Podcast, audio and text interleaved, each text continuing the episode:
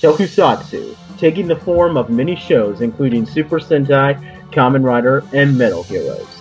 And today, a group of fans come together to review it for you as Toku Secrets. Hey guys, and welcome to the next episode of the Toku Secrets podcast presented by AnimeSecrets.org. I am your host, Nathan Desa, and today we are going to be returning to our review of the beloved Kaizoku Sentai Gokaiger series. We got a lot of episodes to cover today. We're back to doing the original plan where we review 10 episodes in one video. And of course, when I say we, I mean me and a few other people that are with me for this treasure hunt. So if my two crewmates will please tell the audience your name. Hi, I'm Rizwan. I am here and ready to talk about Go Kaita. Cool. And also here is Anthony Davis. Basically, I'm just, I'm just, you know, I'm just here because you know, can't get enough of Gokaiger, so I'm always gonna talk Yeah. about it. Well, before we get back to our treasure hunt with Gokaiger, we got a couple of things to talk about. Uh, the first uh, thing I want to do is make a brief announcement. Um, we, at the same time that we're going to be doing this, uh, we're also planning to uh, do a brief review of the Power Ranger season that is currently airing, although it might have finished airing by ne- by the recording of this video, unless I'm mistaken. And the whole season is on Netflix. But anyway, uh, that would be Power Rangers Dino Fury. We're going to be checking that out, and we're not going to do episode by. We're not going to do like split it into multiple videos. It's just going to be a season overall. So hope you guys will check that out. Um, and if you haven't watched Dino Fury, I've only watched three episodes, but so far it's pretty good. So I definitely recommend it. Um, but with that being said, uh, we're going to move to the uh, Ranot section, the randomly assorted news of Tokusatsu. We got two major pieces of Tokusatsu news to talk about. Uh, the first and foremost, and this is actually very recent. In fact, as of the recording of this video, this happened like three days ago. The new Sentai that will be airing in 2022 has been officially trademarked and leaked by Toei. Now we have no images or any scans, which is normal at this time, but we do have a name, and it is called Avataro Sentai Don Brothers. And all I'm going to say about that before I let these other guys give their thoughts is that I guess the best way to sum this up is you know, uh, there, there's a there's a tokusatsu YouTuber who I recommend watching. He's not really that big, but he's he's pretty cool. I've talked to him personally a couple of times. His name is Tokyo Rider Go. Um, he said that Sentai it is going to be probably going to be moving into an era of like trying new ideas, which you can obviously tell with Zenkaiger because that's pretty different from what Sentai's been doing lately. And if there was ever a sign that they are going to be trying some new stuff, it's this Sentai because like Don Brothers, really? Like there's no like no like Jur at the end or you know something like that. The only other Sentai that I know that have such a unique name is Go Busters. So I'm really curious, though. I do have to ask: uh, Is the team going to be completely male, like it was in Sun Vulcan? Because it's going to be kind of awkward if there's a few female rangers called brothers. What do you guys think? So here's my thoughts on it. Um, when I read up on Don Brothers the other day when you DM'd it to me, um, what I saw was so Avatar, Avatar Sentai Don Brothers. Avatar probably meaning Avatar, like you inhabit another body. So possibly this is gonna be a season where the Sentai Rangers um they have like an avatar state body that they can inhabit when they're battling and that could be how their henshin works i guess um i'm not quite certain how else it could work but i'm kind of thinking this would be more leaning into that idea of let's have an avatar body here um for it. And this could be good to like just have a different premise altogether um as far as like this creativity. And as far as it goes to Don Brothers, I'm not certain if this is the correct translation of what I'm thinking it'll be, but to me, Don Brothers, I, I get like a crime family vibe in that Don is a very well known term for crime family, I guess, or like crime lord is a better way to put it. Yeah. And if you look at other like Japanese um, works, you'll see a lot of people say um, Aniki. And Aniki, from what I can tell, I'm not a I don't speak Japanese full time. I I barely know the language, but from what I infer from watching different animes and stuff, uh, Aniki can translate to like not your blood brother, but like somebody who's been through a struggle with you. Like um and Gurren Lagann, Kamina, and Simon had that bond. They're not related, but they have that bond. And they call, you know, they're Aniki. So I'm Mhm. kind of thinking here it could just be a reference to hey, um we have these people who are possibly in like some kind of crime organization who are Sentai Rangers, however that would work. And they could have male and female people who are kind of part of a family. Um, now, even if I'm incorrect about the Don part of it, and it's just like the brother part, that could still be indicative of more like familial stuff rather than literally these your five dudes. You know, like there's more of an interpretation that can happen. Like, you know, even in the Western world, you call bro to I can call Nathan and Anthony my bros, but I can also say like if Nathan was Nathina, then I could be like, hey Nathina, you're my bro, you know? Yeah. So Yeah. you know, it, it it's it's open interpretation. I don't know. I, I'm hoping I'm right about the crime family thing because I think that'd be very interesting. But also, I have no real basis to back it up except for here's my ignorant idea of what I think it means. I mean, it's, it's, possible. Um, I do want to say that uh, uh, based on what uh, my girlfriend who speaks Japanese said, uh, I mean she's from Japan. Uh, she said about the uh, about the kanji for Avataro. Um, she hinted that it might have some that it's like it has something to do with like rampaging or something. Like it's similar to Abaranger. Now that now now that doesn't necessarily mean that it's going to be a dinosaur themed Sentai. It could just, you know, it could be something more about like just rampaging or something. But so I don't know if it'll be a Avatar or something. Maybe it maybe it's something. May I hope that's the case because that would be an interesting concept. But just wanted to give some clarification that that's what my girlfriend was getting from the kanji. Um, but uh, what do you Yeah. think, Anthony? You haven't said anything. Um, to be honest with you, I'm not actually entirely sure what they might do. Um, what I was gonna make the joke that like, oh yeah, cool, at Don Brothers, that mean that uh Doc's finally gonna get a Sentai named after him, or Hell yeah. That'd be awesome. right? Because Okay, that's- actually, uh, that's Don actually the the only character who's named Don in Sentai. I know the main villain of uh Kyuranger. His first name is Don, so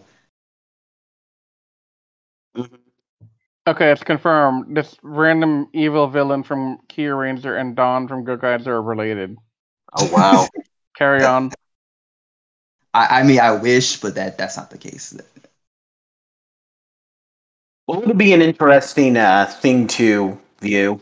I'm really curious to see the scans and what they'll what they'll reveal. Uh, funny thing is, is that uh, before uh, the name dropped, there was uh, there was some things that were leaked about some new toy sales, and there were rumors going around that it was going to be called uh, the new one was going to be called Bakutaro Sentai, which if that was the case, Baku means explosion. Um, uh, so I don't know. Maybe this could still be an explosion themed Sentai, which if they do that, I'm all for it because the last Sentai to be themed after all explosions, and in fact, the only Sentai was Dynaman, and that came out before anybody in this podcasting room currently was born. So Dynaman. it's nice to uh it's nice to be revisiting older ideas. Um, So- yeah, for it, you know. looking looking online some more it's also possible that avatar could be a reference to like an avatar where the sentai rangers take an avatar body into the cyber world and that's where the stuff happens they did that a little bit in Go Busters, so it would be nice for that concept to be explored more. yeah, Yeah. I, if that's the case that'd be really fun but also again it's all hypothetical we don't really know but yeah, Yeah, just speculation. Yeah, all speculation, nothing more. But I think a lot of us are just happy that you know there is another Sentai because, um, I don't know. I think a lot of us were afraid that something was going to happen since the trademark came out a little too late. But Yeah. no, Sentai safe as per usual. i mean it's happened before Yeah, I mean, it's not like this is the first time we've had a Sentai trademark come out this late. I think it's happened like for Tokyo or seen- something. I've never seen one come in November. The latest I've seen is like very late, like like Halloween week of October. But this is this isn't really that far off. No, I mean, given the way Halloween fell this year, I wouldn't be surprised if they wanted to wait for the next business day after Halloween to do something. Yeah, I also like heard rumors from like the new Sentai that like um two of these Zenkaijus are gonna are gonna uh be also in it as well, but I'm not sure if that's true or not.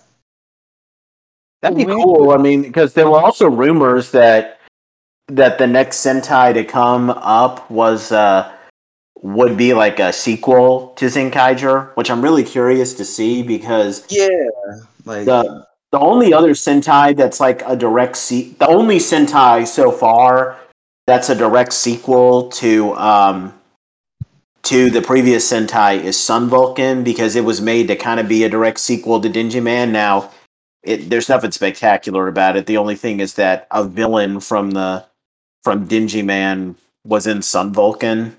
It's not like you had a huge team up with the Denjiman and the Sun Vulcan, although that was originally planned, but it didn't happen. So it would be cool to see like a modern day Sentai in this uh, Reiwa era try to be where like you know the Sentais are like direct sequels to them.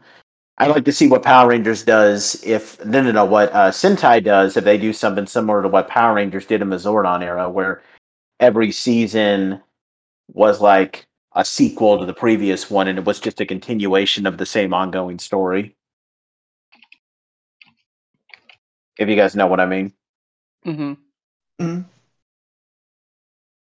Well, the other big piece of news um, is that Hasbro has officially announced, and this this was announced uh, a couple of weeks ago. Can't remember exactly. Uh, but long story short, Hasbro. I don't know if they're discontinuing it or if it or if the deal just expired and they don't want to renew it. Um, but long story short, Power Rangers is no longer going to be airing on Nickelodeon.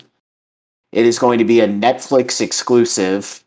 Um, now, I got a really long thing I want to say about this, but I don't want to drown out Rizwan and Anthony. So, you guys give your comments on this before I go completely, before I get really angry.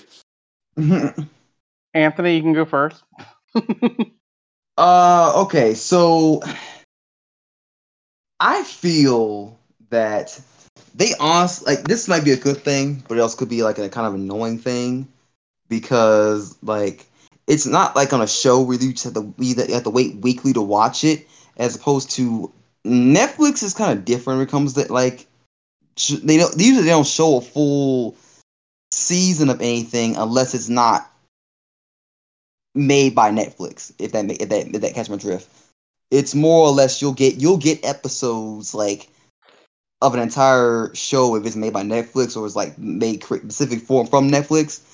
Whereas Power Rangers, you might get maybe like half a season, um, you know, one time, and then you might have to wait a month or two for like the rest of it, and God knows how long. And it's like, uh, but the good news is it's not on it's not on Nickelodeon. I mean, they'll probably have better promotion on, on there than on Nick.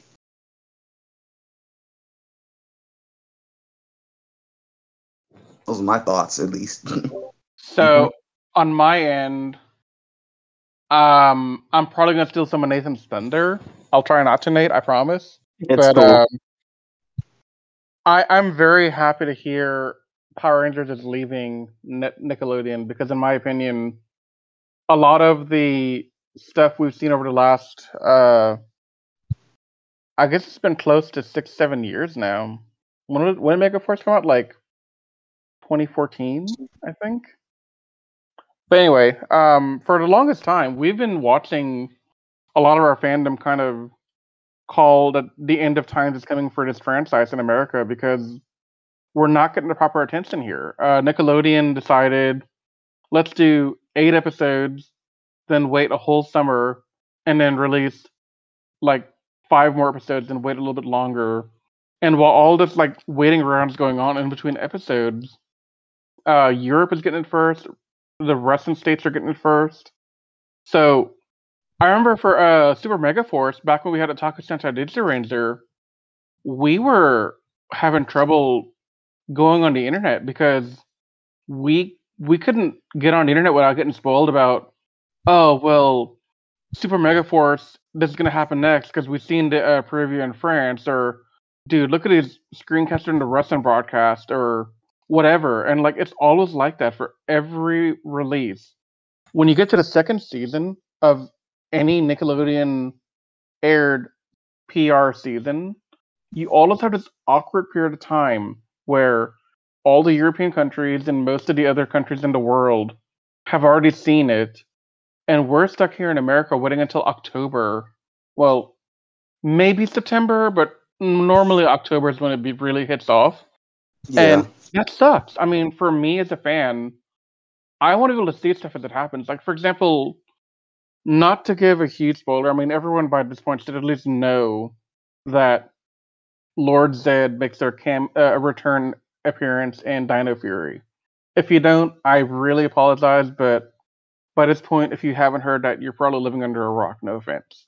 Um, and look, Lord Zed is. Pro- I have a deeper connection to him than most any other of the villains in PR. Um, because I grew up being terrified of him. And oh, same. like he he's terrifying. He's he's literally muscles and bone with like this menacing voice and all that stuff.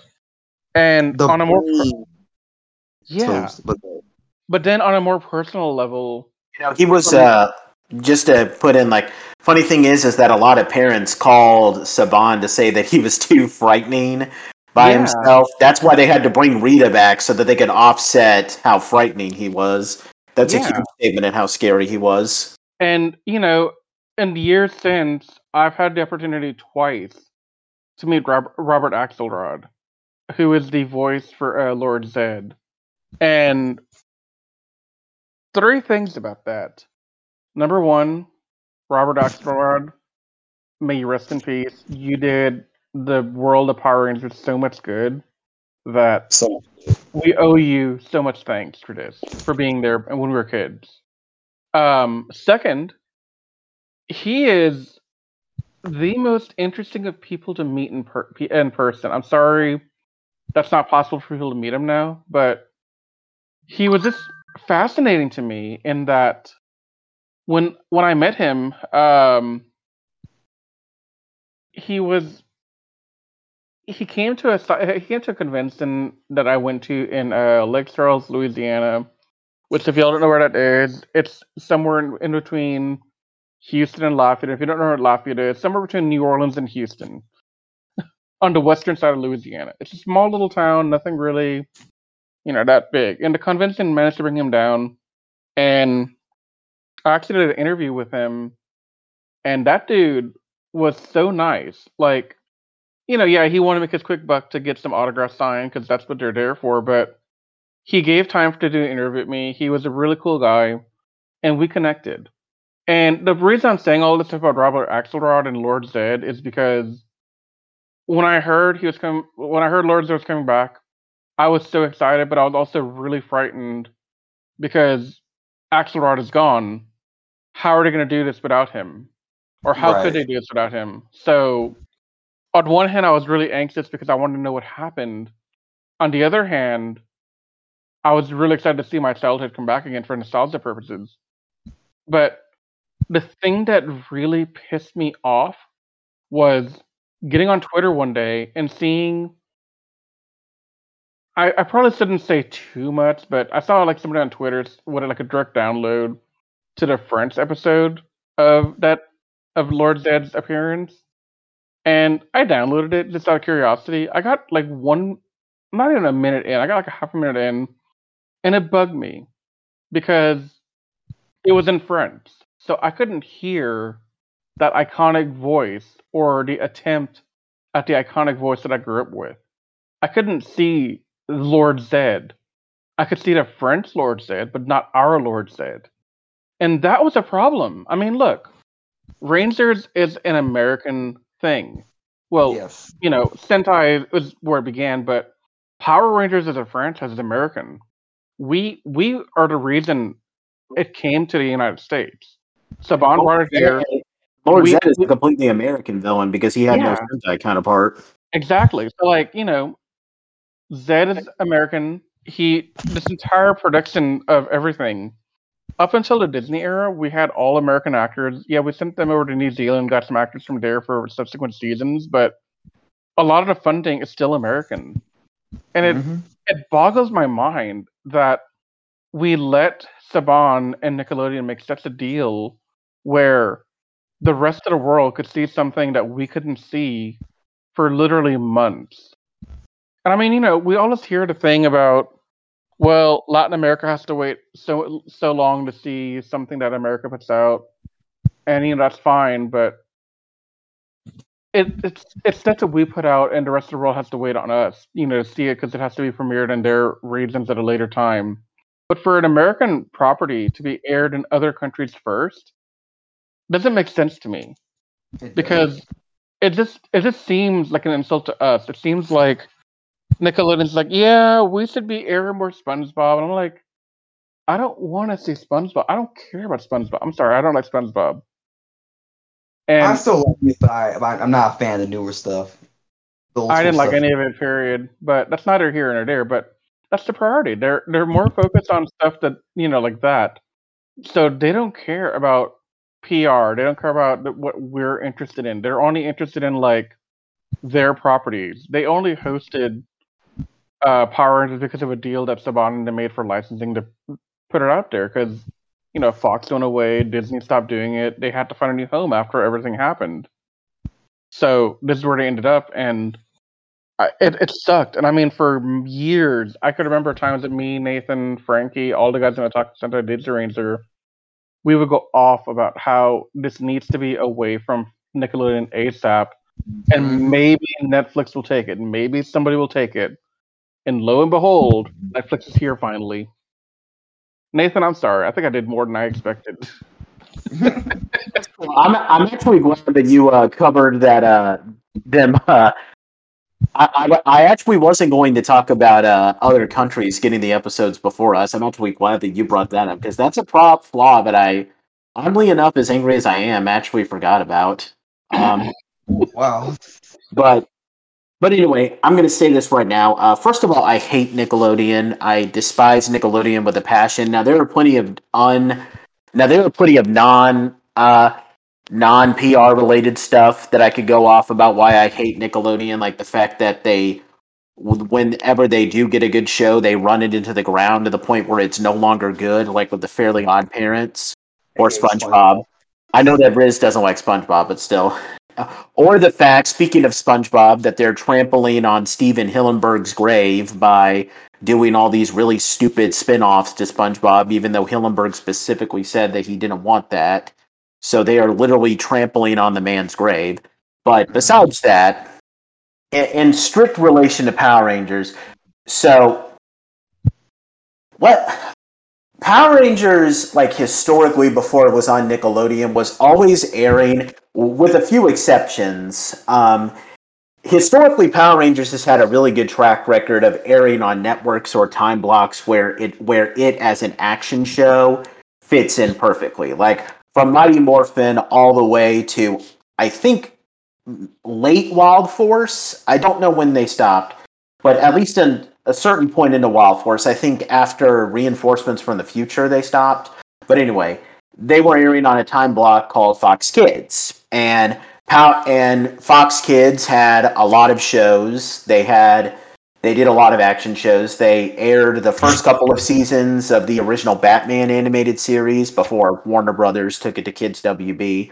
Um, but even then, you know, they did the original X Men animated series, the original Spider Man animated series. Um, they uh, and then they had some live action shows like the Goosebumps television series, which wasn't really an action show, but it was still. Well, first of all, I love Goosebumps, but it was kid Yeah. horror, but yeah, Power Rangers was kind of like the cool medium between. Like it has action, like all these animated shows, but it's also live action, like shows like Goosebumps. You know, Mhm. then there was a brief period where it was in limbo when Disney bought the franchise, and oh, and I forgot to add, uh, it also had it also aired a lot of uh, Digimon episodes too. Um, Yep. Fox Kids.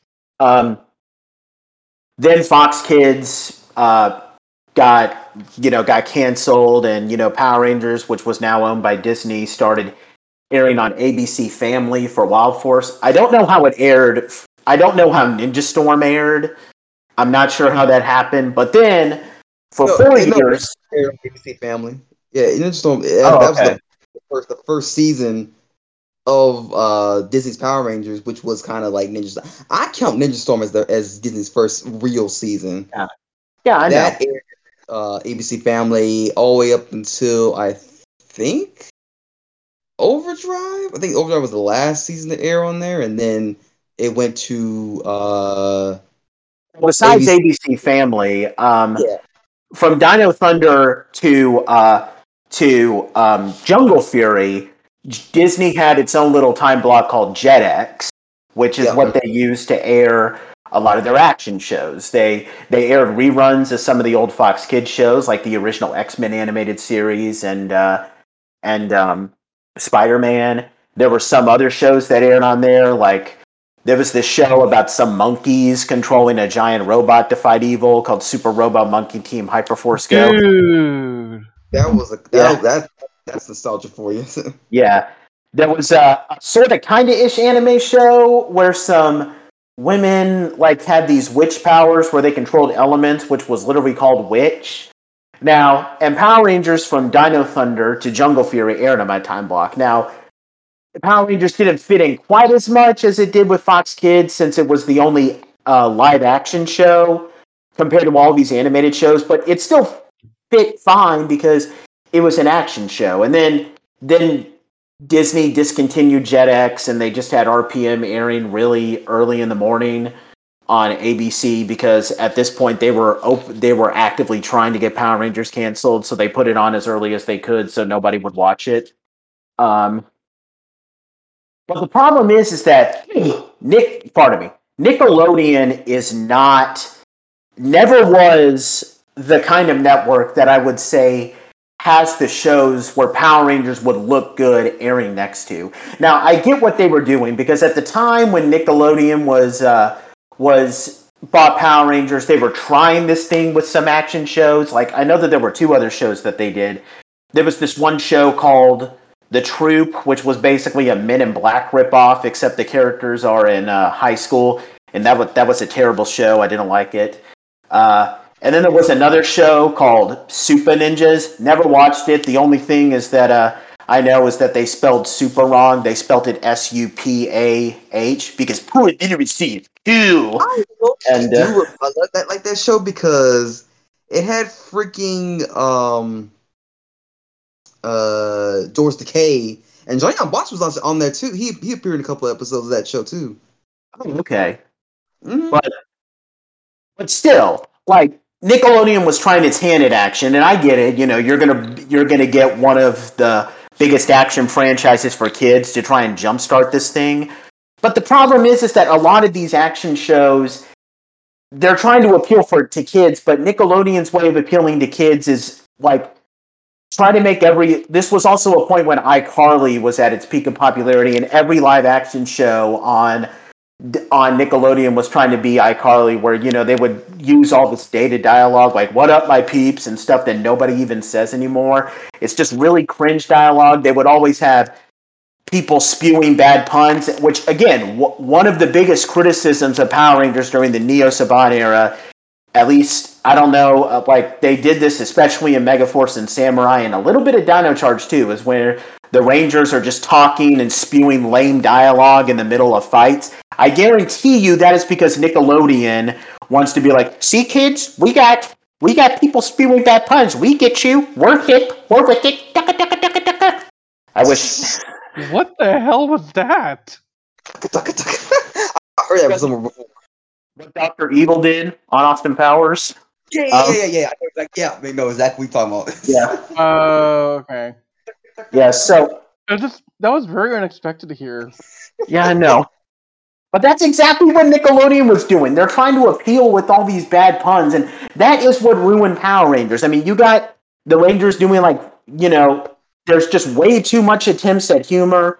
There's moments where they're clearly trying to be too kid friendly. Like one of my one thing that really annoyed me is that in Dino Charge, the finale is not really the finale because they have a Christmas episode that takes place after the finale where Ivan and Koda just come back to the present time just for that just just to celebrate Christmas even though that makes absolutely no sense.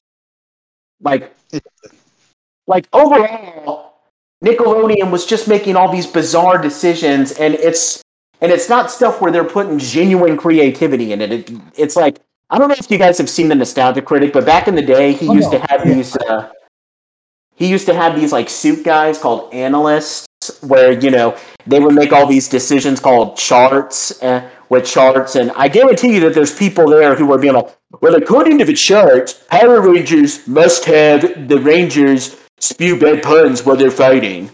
Like, no, nobody wants to see that. Power Rangers is not a show that should be modeled after iCarly. Power Rangers is its own thing, and the fact that they tried to make it more like all of Nickelodeon's dumb sitcoms is what ruined Power Rangers. And screw Nickelodeon for doing that, and screw them for putting Power Rangers into this position that it's in right now. Also, don't forget the Victor look, Monty farce that happen every episode. You what? Go ahead. Anthony. No, what I was about to say was what makes it even worse is that Ninja Storm had way better puns and way better fighting dialogue than than any of the Saban era seasons. When these Saban era seasons, you wanna know why? Because when the Rangers were trying to, uh, trying to like, they did speak a little bit while they were fighting, but it was clever, and they were trying to do the whole Spider-Man thing where they'll try, like, they'll they'll say a bunch of things to insult their enemies to throw them off, kind of like how Peter Parker does from Spider-Man. That's what I got out of it, but it, Ninja Storm's still my favorite season, so that's why I'd say that. And again, I'm not saying that Nickelodeon is 100% responsible for all the issues we had with the Neo Saban era. A lot of that really was because Saban was like addicted to trying to appeal to MMPR nostalgia. I know the Nickelodeon has nothing to do with that, but a lot of the quality decisions I guarantee was because of them. I mean, they, they just wanted every season to be quirky and lighthearted and sitcom like so that they could appeal to like really young kids and it's just they don't realize that they have a big franchise with such a big base that they could appeal to. And I'm beyond happy that Power Rangers is free of Nickelodeon. Now, obviously there might be some drawbacks to it being on Netflix, like there might be some less promotion or something, but I feel like overall the good far outweighs the bad with moving to Netflix. And I'm just going to finish this off by saying screw you Nickelodeon and uh I I hate you. I genuinely do. Well said. Quick, quick side note: the views of this podcast do not in any way reflect AnimeSecrets.org or its properties. Have to learn a disclaimer so we don't get sued. Yeah, Right. disclaimer. Disclaimer. If Nickelodeon wants to sue me personally, they can go ahead. He's like, I don't, I don't care. I'm ready to fight. Yeah. Nathan will walk into that courtroom with like a briefcase full of documents on how they screwed up uh, Power Rangers, and that'll be his defense. And the judge will Right. be some like nostalgic fanboy and be like, I got you, homie. I'll take down Nickelodeon, and everybody will cheer me, and I'll be a hero. You will. Yeah, Nay, nay, nay, nay, nay, nay. yeah. well, anyway, now that we uh, got that out of the way, uh, we got a lot to cover here on our Gokaiger treasure hunt. So we're going to. Holy Uh, crap! We're a Gokaiger podcast today. I forgot. right. Yeah. That's easy to forget. Um, like I said at the beginning of this video, we're going to be taking a look at episodes 17 through 27. Now, I'm going to give you guys, I'm going to give you all back home a brief recap of uh, what we've seen in Gokaiger so far. Um, so, in our last vi- in our last two videos, uh, the Gokaigers um, they obtained several grand powers. We're going to be uh, we're going to talk about. I'm going to list off the grand powers that they have right now that they have in a second. But the big thing is that the Gokaigers have 15 new Ranger keys, all based on sixth Rangers. But their new enemy Basco, who is another space pirate, a former ally of um, Marvelous, he has 10 Ranger keys. We're going to be seeing a couple of them here in this video. And uh, just recently, when we last left the Gokaigers off, they had a crossover fight with their predecessors, the Goseigers. And in the midst of that fight, they obtained multiple grand powers, roughly, uh, I think it was 11. Um, I'm not sure, but in total, right now, they have the grand powers of Go Ranger, JAKQ, Dingy Man, Goggle 5, Dynaman, Bioman, Turbo Ranger, Dairanger, Car Ranger, Gaoranger, Decker Ranger, Maji Ranger, Boukenger, Geki Ranger, Go Wanger, Shinkenger, and Goseiger. And as the Gokaigers were sailing off with the Goseigers, we saw a mysterious Silver Ranger watching them. But who is this Silver Ranger? Well, you're going to have to watch the rest of this video to find out. Who is that guy? Hmm. I wonder who that could be. I don't know who that guy could be, man. I have no idea. So anyway, we're we return to the series proper with episode 17 called "The Amazing Silver Colored Man." Now, uh, the episode begins with the Gokaigers battling off a Zangyak attack in Gokaio, during which they show off some of their grand pow- some of the grand powers that they've already used, and then they finish it by showing off the Goseiger grand power, which in this case allows them to summon the Gosei headers. Now, for those of you back home that don't know, uh, the Gosei headers are the equivalent of the Zords from Power Rangers Megaforce. Um, the heads of the Zords, not the not the complete Zords. I'm pretty sure they were called Mechazords in a Megaforce. Um, but yeah, they can summon the heads, all of them, and shoot them at enemies like missiles. And um, while the Gokai and as the Gokaigers are battling, we see this hyperactive young man watching them who is really admiring them and seems pretty excited about seeing them, and he wants to see the other grand powers. Pardon me. So after that, the Gokai just return to the Gokai Galleon. We get a brief recap of all the events that happened in the Gokaiger Goseiger crossover movie, obviously, so that they can explain how they have all these grand powers in case you didn't see that movie. Um, they ask Navi for the next clue, and Navi's clue is that they warn him is that he warns the Gokaigers of an amazing Silver Man, which, for the record, I'm pretty sure Toei meant to be a pun on the Amazing Spider-Man, but I could be wrong. Uh, anyway, It might be. yeah. Uh, the Gokaigers, the Gokaigers are out hunting, trying to find the man in silver, but but they're but they of course are unsuccessful. But during their time when they're searching, they encounter the man who was watching them before, who knows Marvelous's name. He tries to get the Gokaigers to help a kid who fell down, but they're just like, uh, no, he's a kid. He can just get up by himself. But then, as the Gokaigers are out walking, they encounter a the latest Zangyak action commander, whom whom they engage in battle. Now, during the battle,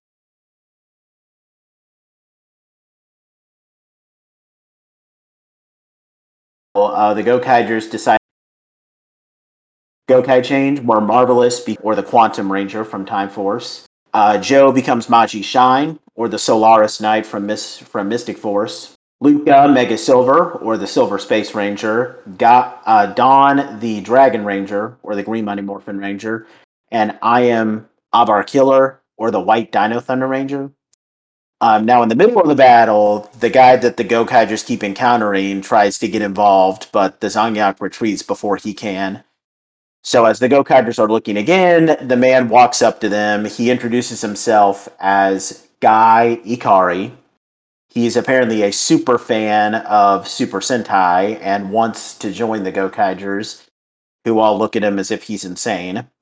Um, and he offers to join them so that they can become a more beloved Sentai. And he get and he has this really weird daydream where like the Gokaigers are doing like I guess it's meant to be like some commercial or something where where they're all where everyone except uh, Ahim is out of character. Like Marvelous is like, hey guys, I'm Captain Marvelous. I can get a little I can mess up occasionally, but I still do my best. Nice to see you guys. And then and then Luca is like, hey guys, you guys all be polite. Uh, Don isn't in the daydream for some reason, and he points that out. And uh, Ahim is like, "Hey guys, I'm Ahim. Oh, I'm actually pretty unchanged, huh?" And uh, and uh, the Gokaigers reject uh, reject Guy, thinking that he's just crazy, and they leave him. Um, but then a few minutes later, uh, they encounter Vizanyak again when they attack, and uh, but before they can engage, Guy shows up and he reveals that he has his own henshin device, which we which is called the Gokai Cellular, and he has his own Ranger key. He inserts it into it and uses it to change. And with the Gokai Cellular, he is able to transform. And I am saying this as he introduces himself. Gokai Silver, the sixth And have Gokaiger. the most amazing theme songs I've ever heard in my life. My God, it's so good. Yeah. Um, just a brief comment. Uh, his suit isn't really uh, that unique compared to the Gokaigers. It's basically just a silver colored Gokaiger suit. The only real change is that while the main five Gokaiger suits are made, helmets are made to resemble pirate.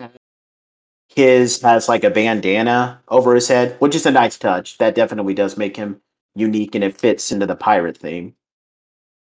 But anyway, uh, Guy begins battling the Gorman, uh, during which Marvelous is confused because he thought that there were only five Gokaiger keys. Uh, during this, we Guy shows off his own weapon because, of course, he's a sixth ranger, so he comes with his own weapon, uh, which is called the Gokai Spear, which is a big trident-like spear. And because this is a sixth ranger's weapon, it can also become a gun because that's what sixth ranger weapons do, and it's awesome. Of course.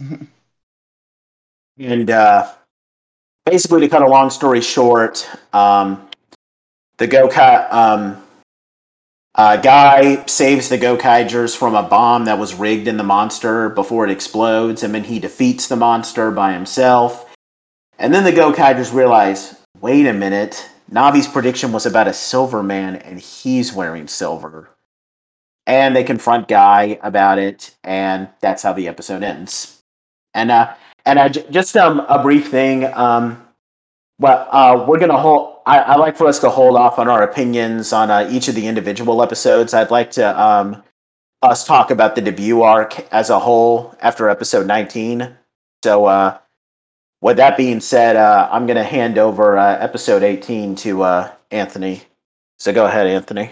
All right. Uh, the next episode is the Big Abari, the giant, the, giant soul robot drill, and uh, this, this is the episode where we kind of reveal uh how Guy got his powers and him use him to use his mech- mecha for the first time.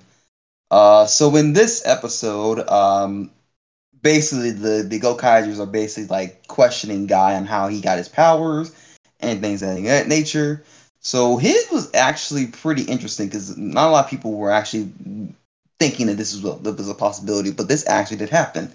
So Guy had was just you know doing his usual thing, just you know walking around, and next thing you know, uh, he sees this little girl that is about to be run over by you know uh, the infamous truck Truck-kun. Now in the in the anime world, um, we kind of make they have this this inside joke where like um, trucks in both like America, like in the uh, in and Japanese and Japanese uh, shows and like anime, like are just they their only purpose in life is just to run over people, run people over, and like either kill them or send them to like another uh world via you know isekai, you know stuff like that. So that was just kind of hilarious that that, that was a thing too. Um, so uh, guy ends up uh saving the girl, but he ends up getting in, getting injured and and almost you know dies trying to save her. And so he ends up waking, like he ends up uh, in a basically in a coma, basically, or almost dying in a sense. And he is has like a kind of like a a dream kind of like uh stance where he basically like sees the ghosts of the three uh six rangers who basically have like the similar like a kind of a similar theme to them they were like kind of dinosaur related related um six rangers in a way where you have dragon ranger who from a uh Ranger, then you have a Abare killer um from Abaranger and time fire from time ranger um, the only one that's actually uh, shown henshin that, that dehensions is Abare Killer because I guess his actor was available to film, you know, for this episode. And he basically tells uh guy that, you know, we basically we us us as ghosts make you this Gokai cellular cellular phone and we gave this uh Gokaiger key and we want you you to become Gokai Silver and use our use our ultimate power, ultimate all three of our ultimate powers to you know save the day, save the world, and, and help the Gokaigers out. And so he wakes up and then he thinks, "Oh, this is all a dream, right?" Like I just imagine all that stuff, but no, it wasn't a dream because he's literally holding the Gokai cellular and the Gokai uh, key in his hand, and it's just like, whoa, that this, this is legit. Very interesting stuff. Um, but Marvelous ends up taking uh, his Gokai cellular phone, and it's kind of like, well, well, actually, no, no. Before that happens, uh, he like Marvelous kind like wants uh guy to prove himself to see if he like if he what can he bring to the table as far as like he's as a Gokaiger goes, and guy didn't really have much of an answer for them because like he's like, um, do you have some kind of special skill that you can show us? And he's kind of like uh not really?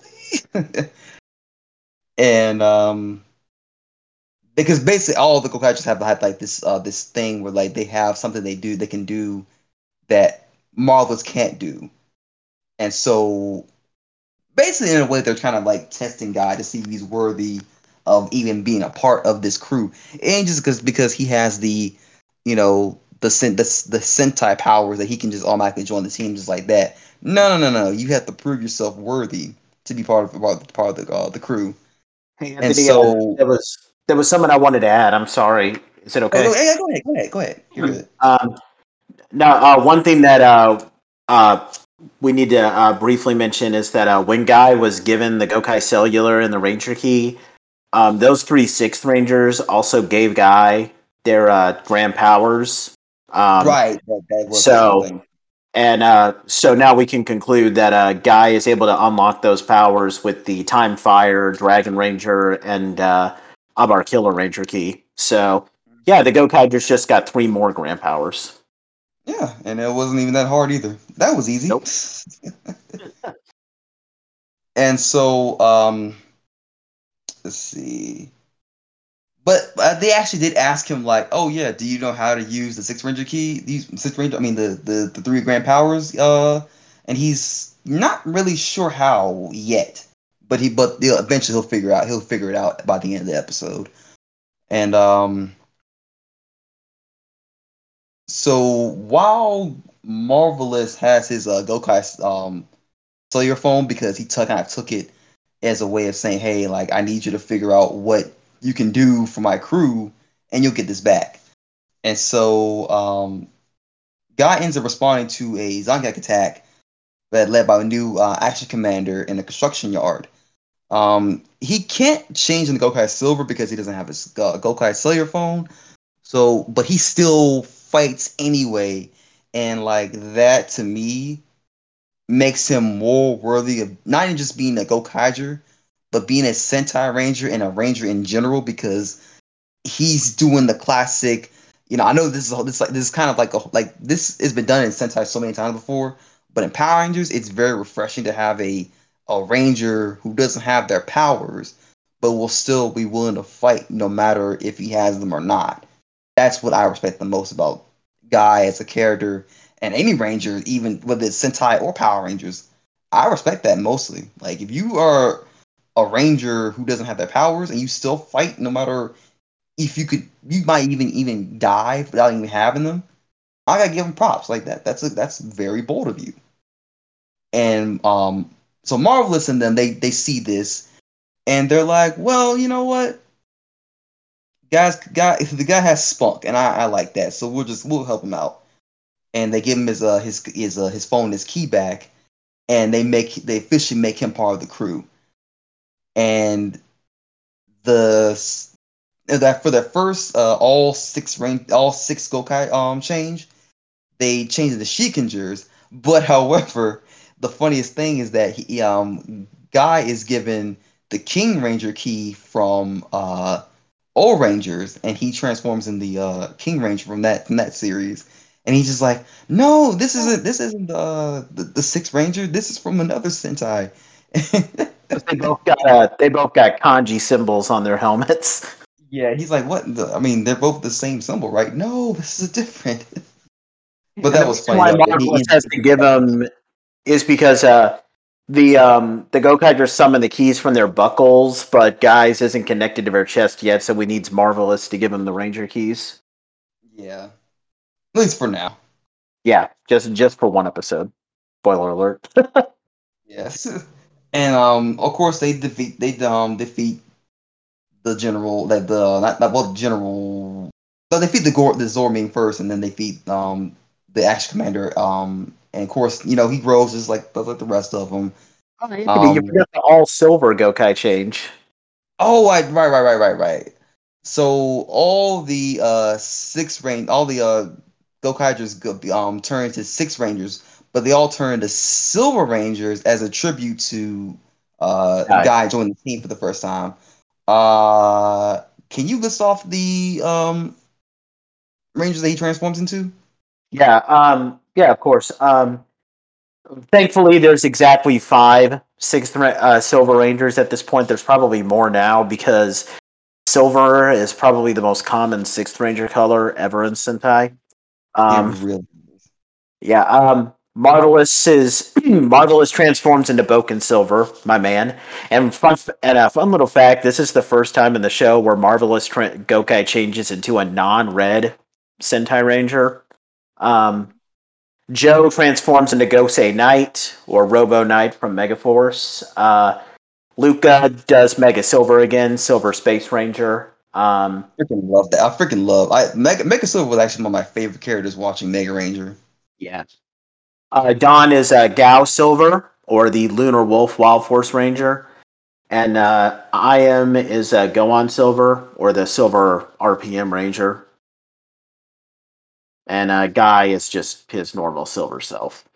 Yeah. Sorry, I just wanted to And, bring that uh, up. Go ahead, Anthony. No, you're good. And uh, after the, uh, of course, ground battle, they, of course, Masa grows into the giant, and Guy surprisingly is like, "What? Wait, I kind of can. I think I might figure out what the um grand power might be." And so he inserts uh the time fire key, presses the button, and he summons a uh a drill like spaceship. And it actually was pretty interesting about this one is that like um they use it's from from it's from time since it's from time ranger it's a it travels from the future from the year 3000 into the present making it i guess like the one of the newer um creations of the time rangers uh mechs because it, technically it counts as a time ranger mech and uh, all other mechs too at the same time but that's pretty that's pretty interesting that's pretty cool that it does that and for his second grand power for the uh, for Zyurangers, he turns the um, drill into a uh, dinosaur, the uh, Kyoryu The Goju Rex. Goju Rex. And for the uh, mecha, but the actual like mecha mecha form is uh go uh Gozu um Gozujin, I think, right? Yep, that's the Aba Rangers Grand Power. Yep. Mm-hmm. And it has a drill arm like uh, Aba Rangers main mech, Abarino, which is pretty Mhm. cool. I liked it. Yeah, it's it's a pretty cool looking mech.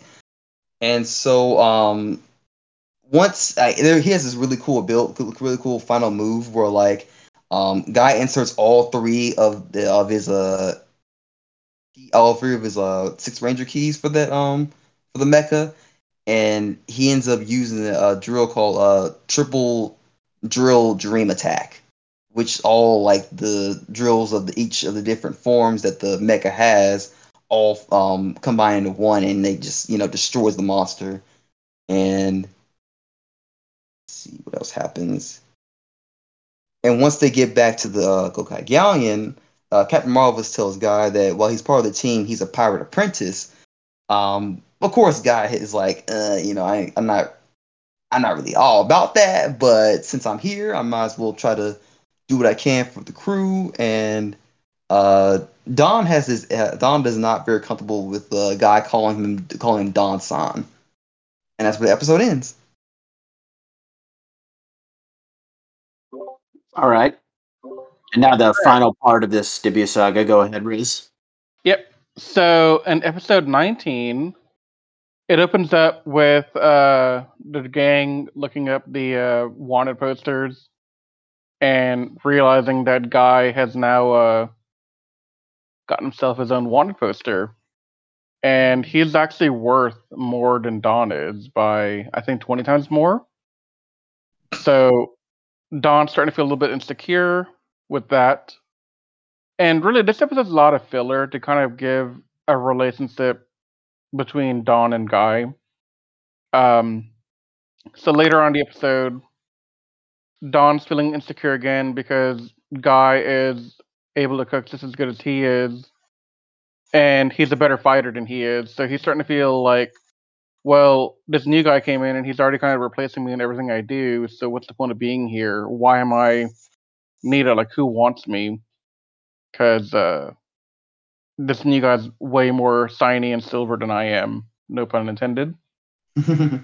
Um, so whenever um, they have the next Zonic attack, guys trying to figure out who do I become when the team goes go on or because Marvelous and them picked, we're gonna just go on to fight the Zoniac, and guys like silver, gold, silver, gold. Crap, what do I do? And then he figures out he can fuse Ranger keys together to create Go On Gold and Go On Silver into a hybrid key called Go On Wings. Which, if you ask me, that's a that's a broken mechanic. it really is. Absolutely. Could you imagine fusing like keys from different teams and like Mhm. custom make your own like Sentai Ranger?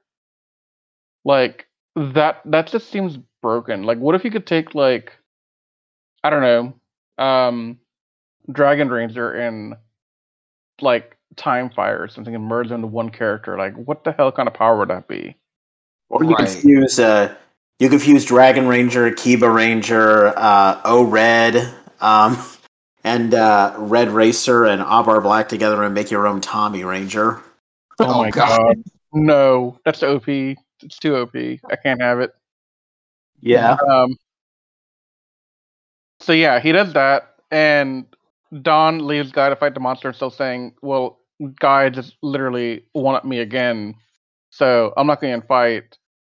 And Don goes and complains to Navi about it. He's like, "I don't know, man. Guy is just so much better than me, and I'm a piece of crap, and I don't know what to do with myself."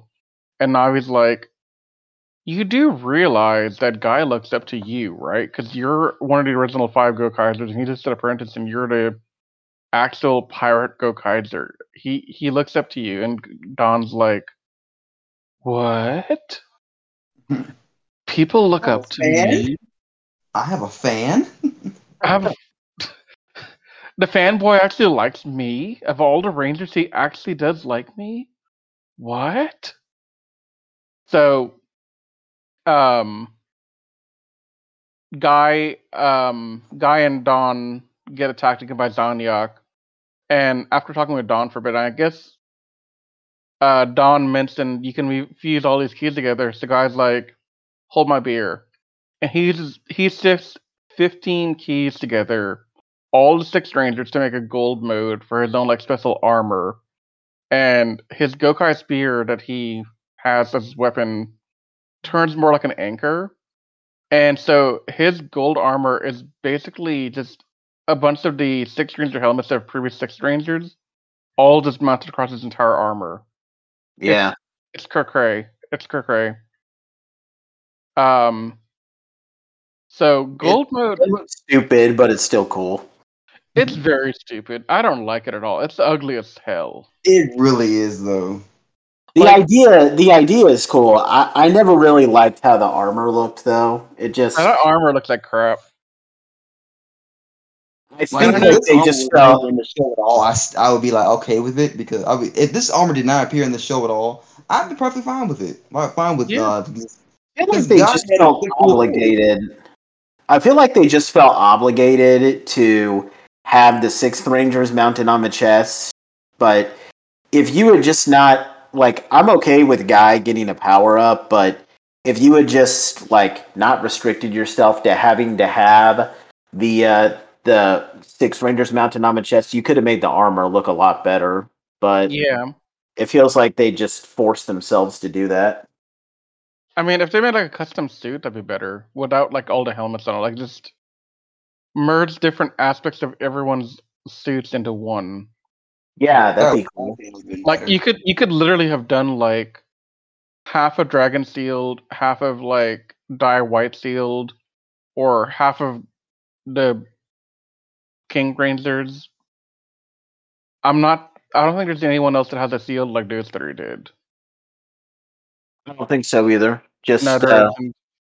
So they could do some like weird merger of like, you know, middle piece of the seals one ranger, the other two shoulder pads or somebody other ranger sealed, and then like, Like take they- attributes of the uh, take attributes of the helmet, like line the helmet with like, here's a piece of one helmet, here's another piece of the other helmet, like make this weird ass looking helmet. and That then maybe have cooler. the- and then maybe if you can't fit all the six rangers into the helmet, put a couple of six rangers in the helmet, and then have the rest of the six rangers that you couldn't fit into the helmet be reflected on the suit itself. Yeah, so like you could even have like the symbol, like Dragon Ranger has a very distinct symbol. Uh, Kiba White has a very distinct symbol. Uh, Lunar Wolf has a distinct symbol as well. I don't remember exactly what it looks like, but I know he has like the Lunar Wolf symbol. Yeah. So like you could you could do stuff like you could have those symbols on the suit, like And then two symbols on the legs, couple of symbols on the arms. And then maybe let him use like any of the six rangers weapons that he chooses at the same time. Like he could like he could wield uh and i'm going off their power rangers names. Uh sorry maybe he could wield like the dragon dagger and saba at the same time or the golden power staff and uh the solaris knights laser lamp at the same time. Just That just sounds an broken. idea. That sounds Yeah.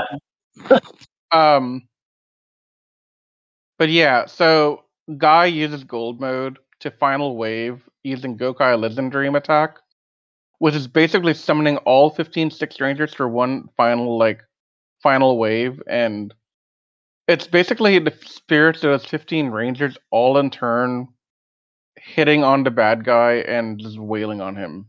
which is overpowered it's too OP. I can't I can't even. Guy Guy has just become like the strongest thing in all of Sentai history up until that point. Mm-hmm. So the episode ends and I guess I kind of led led with the information a little earlier than I should have, but it's finally revealed at the end that when they're looking at the Wanda posters again, that his boundary is twenty times higher than Don's. which All we need- makes- All we knew at the beginning was that his bounty was higher, but we never knew how much. So yeah And at the Yeah. beginning of the episode, the Gokaigers connected his buckle to the to the chest.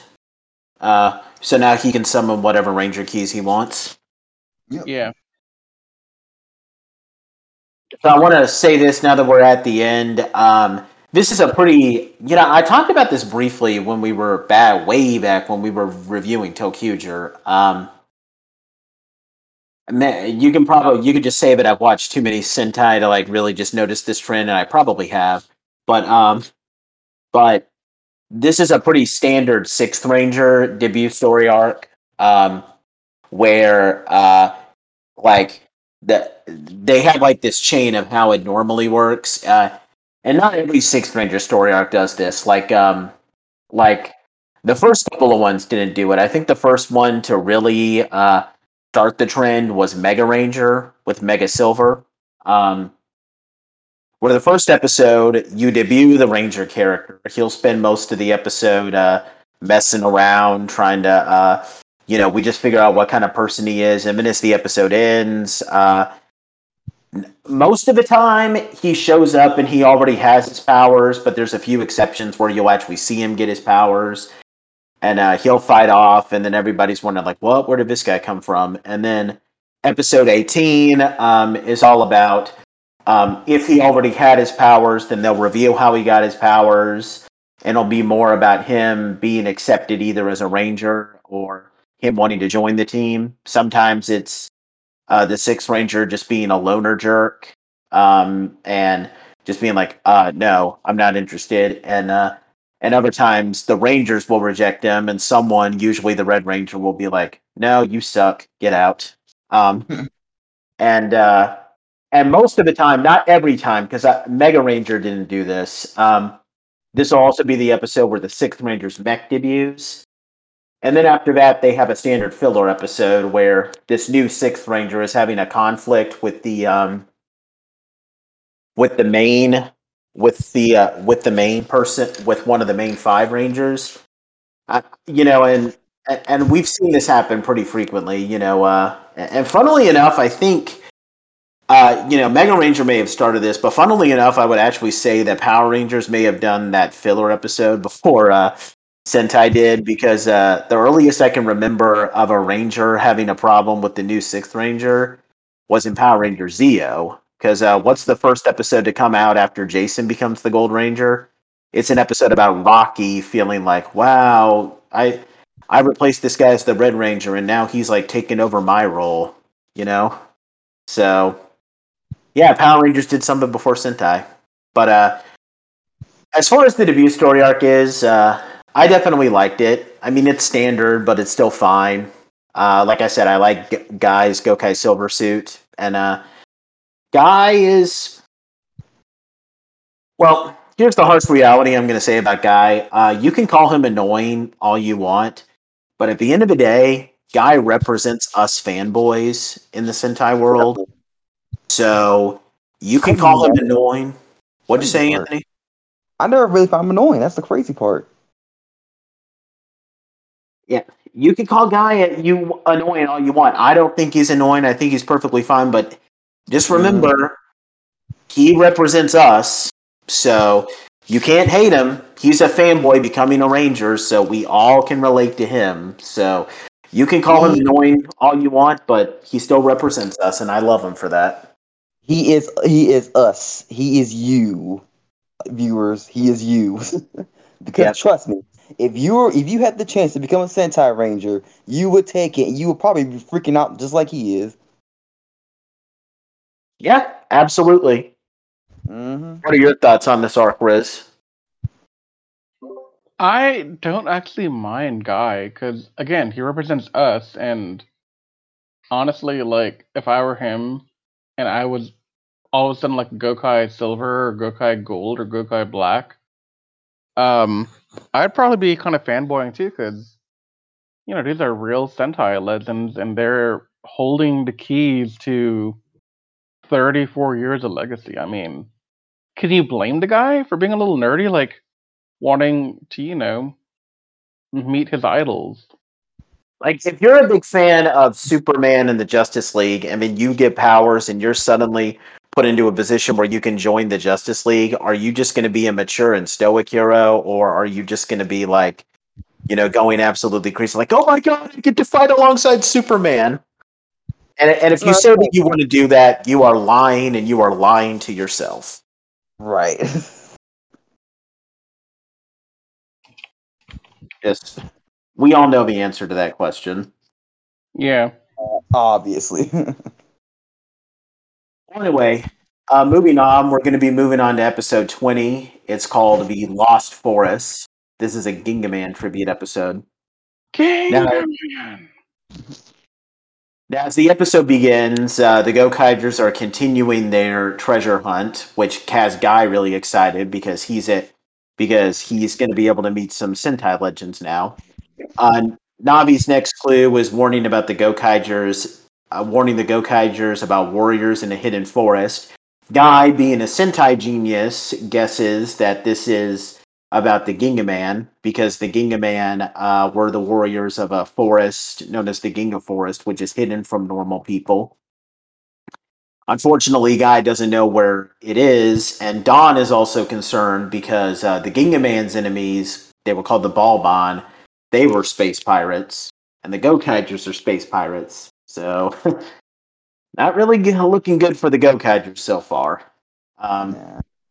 Anyway, uh, and uh, for those of you back home, uh, Gingaman is the is the equivalent to uh, Power Rangers Lost Galaxy, although the shows are much different. And Gingaman is better. I don't care what anybody says.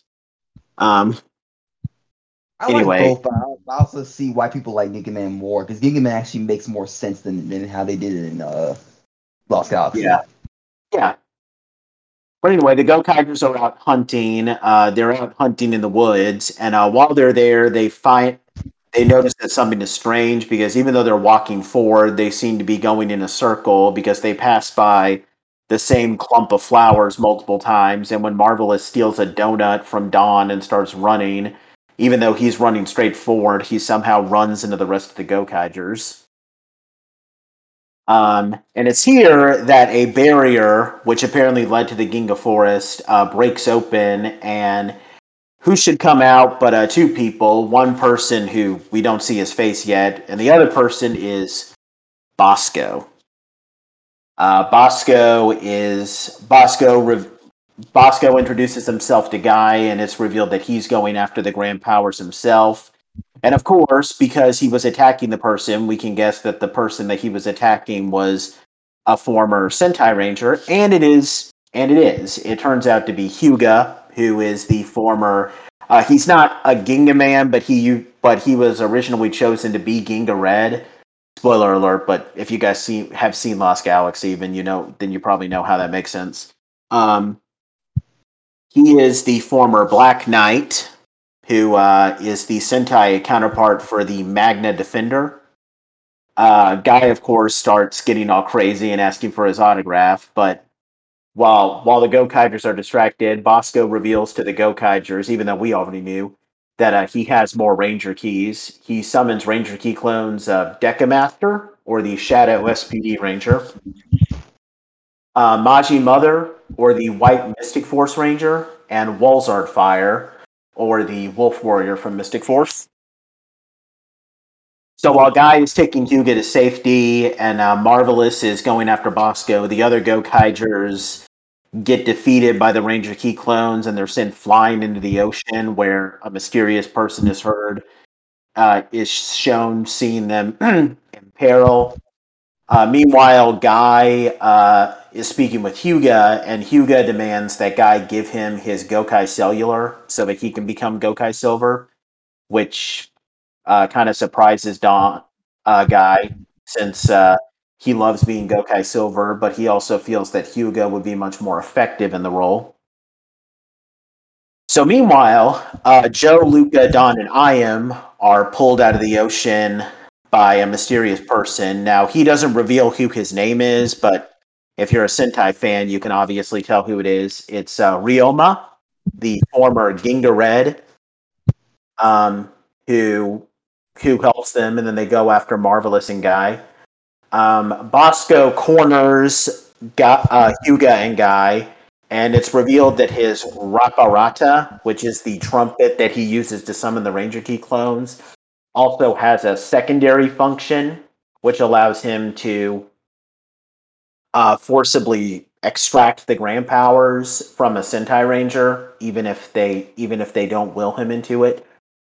Fortunately, though, before he can do it to Hyuga, Marvelous shows up and stops and stops Basco. Um, and you know, though he's very surprised that Basco was able to do this, Basco uses his um, Raparata to summon a Ranger Key clone of the Black Knight and put and six all four of his Ranger Key clones onto Marvelous. Uh, Marvelous is easily defeated, but he still vows to go on because he has a dream to get the greatest treasure in the universe, and he's not going to give it up for anyone. And Guy, inspired by Marvelous's words, stands up to Hyuga and refuses to give him the Gokai Silver because he wants to be Gokai Silver and it's his dream, and he can't give that up for anyone, even Hyuga. And it turns out that this was all just a test from Hyuga, who wanted to see if Guy had the confidence and the ability to be Gokai Silver. He gives Guy his approval. The Gokaigers come together uh, to battle the Ranger Key clones. The main five Gokaigers defeat. Uh, uh, so Guy defeats the Black Knight Ranger Key with his gold mode, while the main five Gokaigers defeat the other three with Gingaman. Now, now, when the Black Knight Ranger key is defeated, it lands into Hyuga's hands. Unfortunately, though, before the Gokaigers can get the other three Ranger keys, Basco's monkey sidekick Sally uh, picks them up and returns them to returns them to Basco. So the Gokaigers don't get those Ranger keys. And after the Gokaigers um, uh, finish uh, finish battling off Basco's latest monster, Hyuga get transfers the Grand Power of the Gingaman into the Black Knight Ranger key and gives it to Guy. The Gokaigers celebrate getting the Grand Power of the Gingaman, and then they and then they go on to their next treasure hunt. And the episode ends with Hyuga and uh, Ryoma um, talking, during which Ryoma claims that even though the Gokaigers are space pirates, they don't seem half bad. And that's how the episode ends. Um, this is a pretty standard uh, standard tribute episode, but I still like it. I'm glad that Hyuga was the main person. I'm glad that uh, for once a tribute episode revolves around someone other than the red one. Uh, definitely cool with Hyuga. I'm a huge fan of his. And fu- uh, fun fact, I actually met his actor at the last Power Morphicon in 2018. He is awesome. Yeah, Anthony was there with me he was actually pretty impressed with some of the basic Japanese that I said to tell him that Hyuga was my favorite. He's awesome, actually. He, and he has, is like such a cool guy. Yeah. And the ages, ages too. Like he's still the same as he did. Well, he, he's a little bit look a little older, but not as much older as he did back when he did the show. Because that was like what, almost like 1998. Yeah. Almost and, 20 and he may not be mainly known for Hyuga because his most popular role is that uh, he played uh, Sasuke, uh, Ninja Red, and Kaku Ranger. Um, that's probably what he's more known for. But hey, I mean, he played two Rangers. That's pretty cool.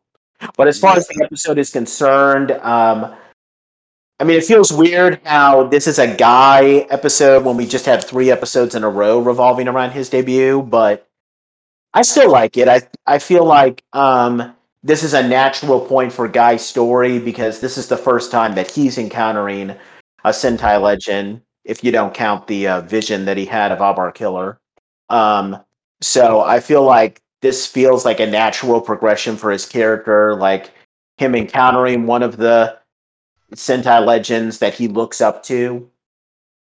Um, but he has to be a little bit more confident in himself. So it's standard, but I like it. Yeah. It just sucks that we couldn't see the Gingaman Grand Power, but that's all. Uh, sorry, Anthony. Go ahead. So can we just talk about? I remember, I just, I can remember, remember watching this episode uh well as like very well because I watched it recently. Like, can we just talk about how freaking funny it was seeing like I just push Hyuga out the wind, get that go? He's like, oh yeah, It's mine. I'm That like, dude, pretty funny. like that. I mean, I get it, but you gotta push him like that. You know, there's a scene at the beginning of the episode where he's like, "Oh, he must be talking about Ginga Man," and guy just pulls this book out of nowhere, and even Don is like, "Where did, where did you pull that out from?" Like, that was weird. Never you mind. This is this is this is this has a lot in shows where like we pull stuff out of out of our butts. What do you think, Riz? I think this is a, like you said, a natural progression for Guy, because this shows Guy and his interactions with the other Sentai members from different teams. So it's nice to show that little detail that you know, Guy's a fanatic. Like we already know he's a fanboy, but the same with the autograph book and to be like recounting the tales what that certain Sentai person did, that's that's it's a big thing to kind of see that come out because you know up until then, all you had seen was Guy with the uh, Gokaizers. You hadn't seen him with the other teams yet, so this felt right. Like timing wise, it was a good it was a good placement for me. Um, it kind of set the tone of like what what we can expect with the tribute episodes going forward to at least to a certain extent. I mean, obviously, it's not going to always be about Guy. You'll have some that are more Marvelous centric. You'll have some that are more Luca's centric. You'll have some that are, you know, whatever. But this at least gives you a trope to look for. So that's what I think. Well, speaking of marvelous centric episodes, uh, we got one coming up uh, called the. Um, hold on. Uh, The Adventure of Heart, episode twenty-one. Boken's their This tribute episode. and this is Riz's episode. Take it away, Riz. I already tried. Sorry about that. So now that they've had the adventure with Ginga Man and Marvel's has seen how um, Basco can take the powers from other Sentais against their will for the Grand Power, um, Marvel's is very desperate. He's getting desperate now. He wants to get his Grand Powers quick because Basco can forcibly steal them, whereas Gokaizers can't. and They have to, you know, coerce the teams and prove their worth and all that stuff. Um, so it's it, they're in a they're in a very interesting spot where they have to find another Sentai. They have to convince them they're worth it. They're not some pirates come. They they actually need you know. There's a whole thing they have to go through here. So while this is all going on, um, the Gokaizers are infiltrated by none other than Satoru Akashi, who, for those of y'all that don't know, that's Bokenzer Red. And uh, he he just appears on the stage. He's like, "Hey, um, not really, but he's like, hey, I left the door open, guys, and I just kind of walked in, and yeah, I'm here. What's up? You want to help me get a print a precious Yomi heart?" And I, I'm gonna let Nathan explain the concept of these precious Yumi heart things because it seems like a very normal thing in Boken to be looking for a precious. Um, I mean, basically, like you might get the idea a little bit from Overdrive, but it's a little bit different. Um, basically, the precious are uh, just ancient artifacts from. They're based off of like multiple different mythologies, and they hold like special powers that, if fallen into the wrong hands, could be devastating to the world. Yeah. So, So, yeah. So that's what they're after, and apparently the Zangyak are also after it since it can revive the dead, and I guess they want to revive the dead. So um, they they kind of talk about during this uh time with uh Satoru on the ship, and they say, "Oh yeah, you were the you were one of the guys that gave us your grand powers already," and he's like, "Yeah, I already gave you the grand powers. Now it's time for you to pay the price." and you got to help me get this precious Yomi thing. Um, and so they go off on the hunt, and they go to the forest, and somehow Akashi, Marvelous, and Luke are separated from the rest of the group because Zangyak attack, and of course, you know, a thing, and it's kind of funny at this point because Guy, Guy, Don, and Ahim are separate are separate from the other three, and Guy's been trying to teach them more about the Sentai history. So Guy says we should fight as ninjas, transforming into Surikenzer from Hurricanezer. But the other two do Kakuranger, and Guy's like, "No, you're doing the wrong one." And um uh uh Joe. Why can't I think of his name? His name is Joe. I'm not stupid, I promise. uh Joe Joe's like, what's the difference? They're both ninjas, and Guy's like, Guy's torn. He's really getting torn up here because he wants to do proper tributes of different team ups. He wants to be able to do like a thematic thing. He doesn't want like grab a random um stack of keys and go to town. So he, and he, he also wants doesn't have a counterpart from Kaku Ranger, so I mean he could if we get a ninja key. well, there is no ninja or key, and there's actually an explanation for that, but we don't want to get too ahead of ourselves. No, So- we'll get to it later. That'll come in the future. Don't worry. But I'm just saying, Yeah. there, it's possible you could have had a ninja key for all you know. I mean, we don't know that right now. His name is Ninja Man in the Sentai, by the way, ladies and gentlemen. You know what? Ninjor's his name. Okay, okay. no, that's cool. We can call him Ninja Man. Um. So Aka- Akashi, Marvelous, and Luca encounter a uh, footman of, I guess, he is a footman, right? That's what the Zaryus are, right? Yeah, Yeah. Okay, I'm just making sure because again, Bokenger is one of the things I have not seen yet, so I'm kind of stupid when it comes to like the historical aspects of it. Um, so they encountered a Zaryu, and they're trying to revive King Ryuan. I think I'm saying that correctly. yes. Who is the former leader of the Zaryu tribe that the Bokengers fought, and he's an old rival of Akashi. So obviously, right now Akashi's getting burnt. He's like, "Uh-uh, you ain't coming out of the you ain't coming out of the grave, dude. We gotta fight." So, um, Trap the Marvelous is reminded by Akashi about the thrill of adventure because Akashi's trying to tell him, like, look, this is what adventure's all about. You have to go feel the thrill of adventure and treasure hunting because that's part of being a Bokenzer, and that's how you use our grand power. Because I don't think up until now they've been able to figure out how to use the grand powers for the keys that they've gotten, like for the powers they've gotten from the movie. Like they're still figuring it out, I think, right?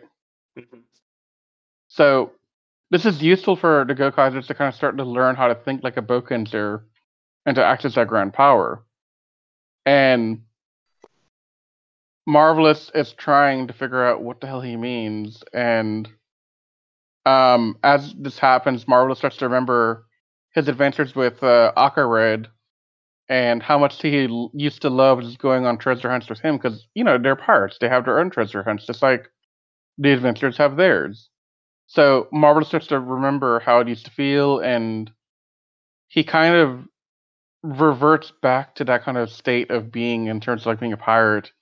And he's able to um kind of in encapsulate what that feels like.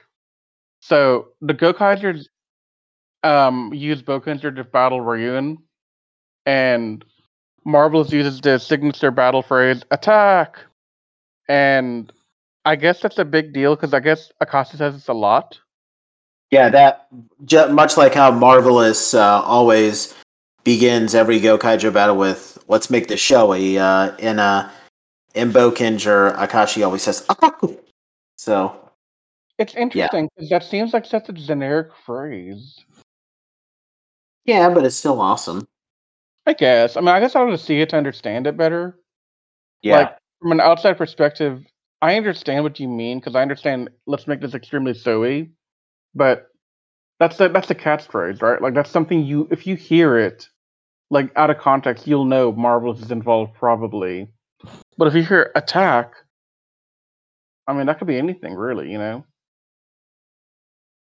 I so- guess it's just with Yeah. He just wants it to be short, sweet, and to the point. Yeah, I mean I can see that. I mean he's more worried about the thrill of adventure than he's like formal words like that, I guess.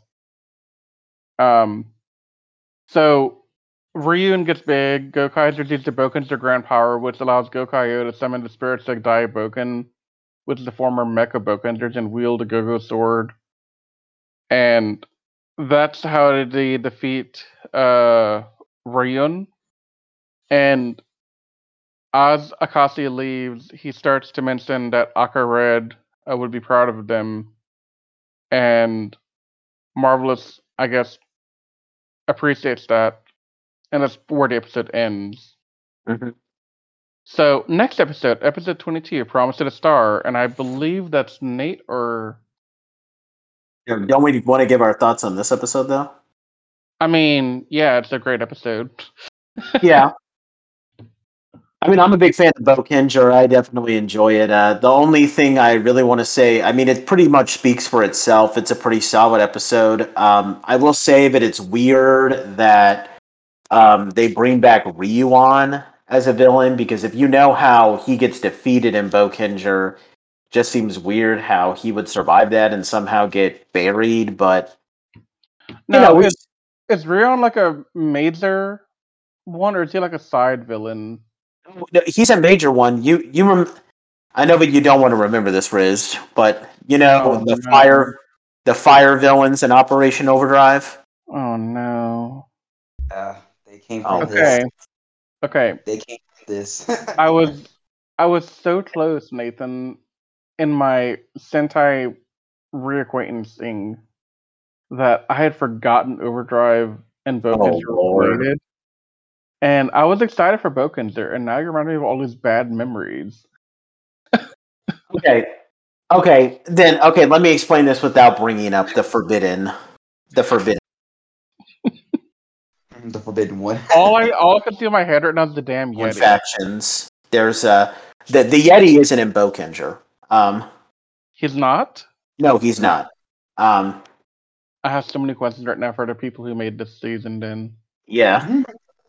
Um, he he was the leader of one of the main villains, which were like dragon, uh, fire themed villains.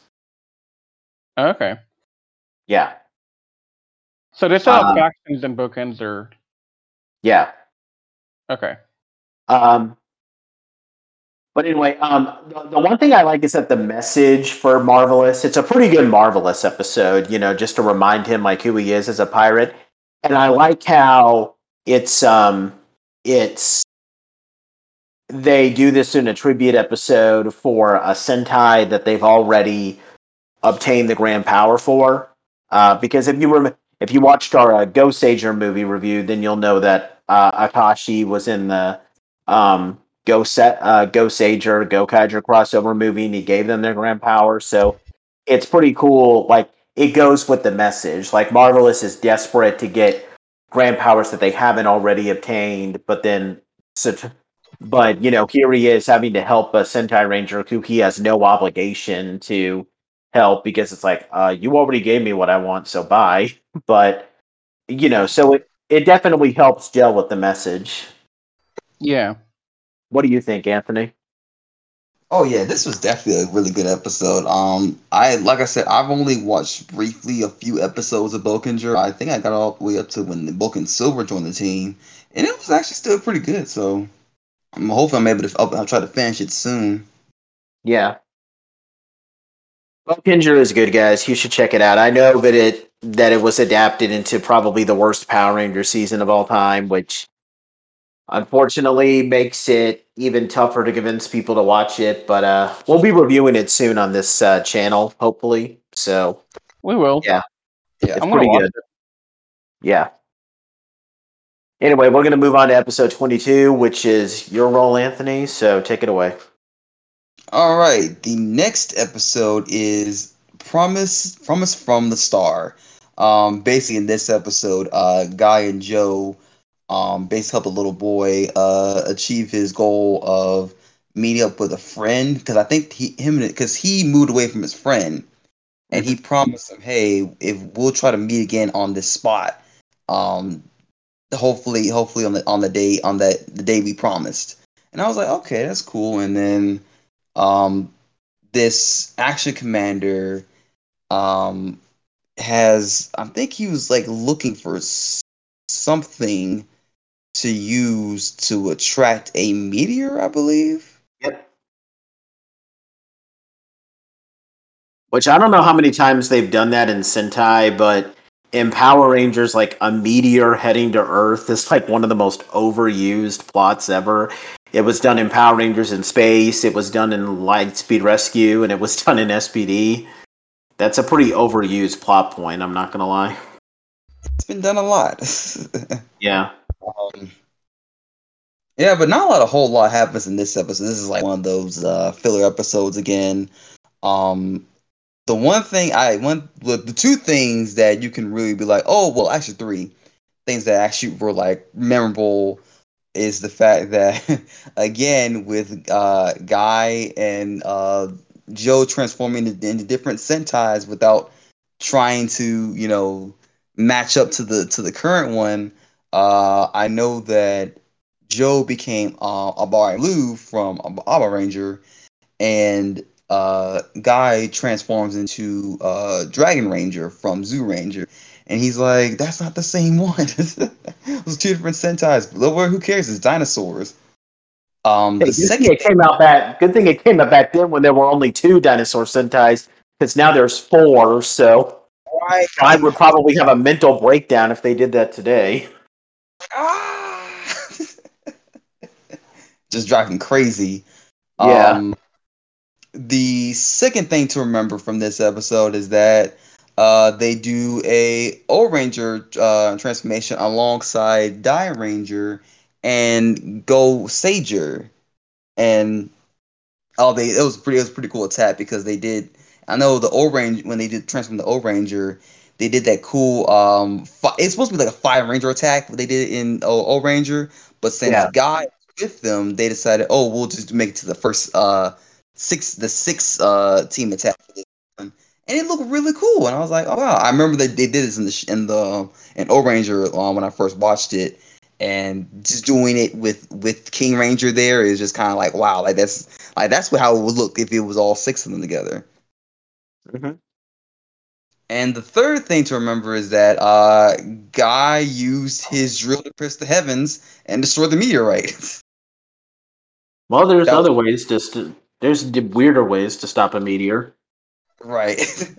if you guess you when you guys were wondering, that was a uh, a quote from Gurren Lagann, the uh, mecha anime that also involved robots and drills. So you know, check that anime out if you haven't.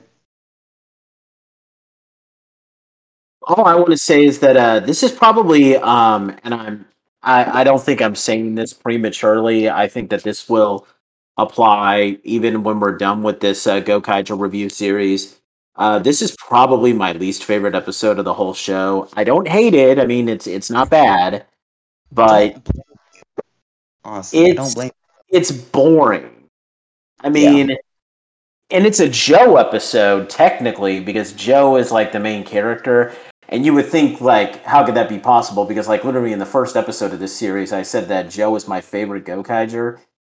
If you're gonna do a filler, oh, I don't mind filler episodes. I don't mind filler episodes, but most of the time, I think filler. If you're gonna do filler episodes, they should be used to like expand upon characters that you know you may not expand upon when you're actually doing real story episodes if you're going to do something like that with joe can we get another episode with him and his relationship with Barizorg and like you know him trying to figure out how to save his friend sid i mean it just i don't know i mean it was good action i love the final battle with the monster and the monster's design is pretty cool but as far as the story is concerned like if you're watching Go, Gokaiger, this is like one episode where you could skip it and you would absolutely lose nothing in Right. the show. Again, I don't hate it. There's like this episode is better than every season than every episode from Power Rangers Megaforce. Um, but it's still pretty boring. Uh, what do you think, Riz? I mean, it's not bad. It's just not the most memorable. Like when I saw the episode title, even just now when I was passing up to Anthony, I had no idea what this episode was even about. I had no memory. So yeah, it was it was not the most memorable, but I wouldn't say it was like bad. No, it just it just didn't have anything that was like plot relevant. I know fillers aren't supposed to, but you know, even then, there's a certain level of like, you know, you, you can do something. Like I said, if you want to do a Joe episode and have it revolve around him and Barizorg again, It'd be Like, nice. It'd be nice, yeah. wouldn't it? yeah. Well, anyway, um, we just uh, literally zipped past that episode. Um, we're going to move on to uh, episode 23, which is called People's Lives Are the Future, which is the Go Go 5 tribute episode. Um, the Go Go 5, which uh, Go Go 5 is the Sentai counterpart for uh, Lightspeed Rescue. Mhm. Um, so uh, as this episode begins, Navi gives a clue to the Gokaigers that they have to help other people in order to find a grand power, which uh, confuses even Guy because all the Sentai help people. So uh, the Gokaigers split up. Uh, Marvelous and Guy try to help people by helping these old elderly people climb up the stairs. Uh, Joe and Don run into a drag queen and end up kind of getting oh god, that was so him. funny. That Yeah. hilarious. Yeah. Um, Luca and Ahim find meet a pregnant woman who ha- already has a daughter.